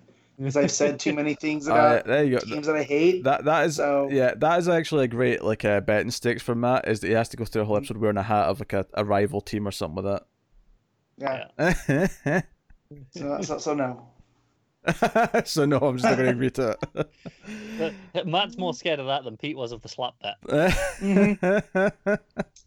Well, just like uh, you know, Ben Affleck wouldn't wear a, a Yankees hat, being a hardcore Boston Red Sox fan, uh, and he up, you know, he held up shooting of Gone Girl until they got him a Mets hat to wear, um, because his character's supposed to be from New York. So, and here's the thing: I think he's well within his rights. You never find me in a, in a San Jose Sharks hat. So, I am going to make it my mission. I'm going to remember. what- So the, the San Jose Sharks. To remember that first of all, and secondly, you're going to wear a hat. You're going to wear that goddamn hat one day. Yeah, yeah, it's it's happening. We we will find a way. One day you're going to want something, and the only way you're going to get it is by agreeing to some terms, and Yeah. that's when it's going to roll out. oh man, Pete, Pete, in all these years, still doesn't understand me. I understand you, but I'm like Batman digging out the pit. I am determined to make sure it happens somehow. Yeah, and. I'm determined to make sure that doesn't happen. I will throw you back into the pit. Anyways, uh, oh, yeah. Yeah. Rest in peace, Gagsy. Yeah, that's episode 160. Thank you very much once again for watching and listening. We always appreciate it. Keep reading DC Comics, guys. But remember to never get lost in the Speed Force. Long live the Legion.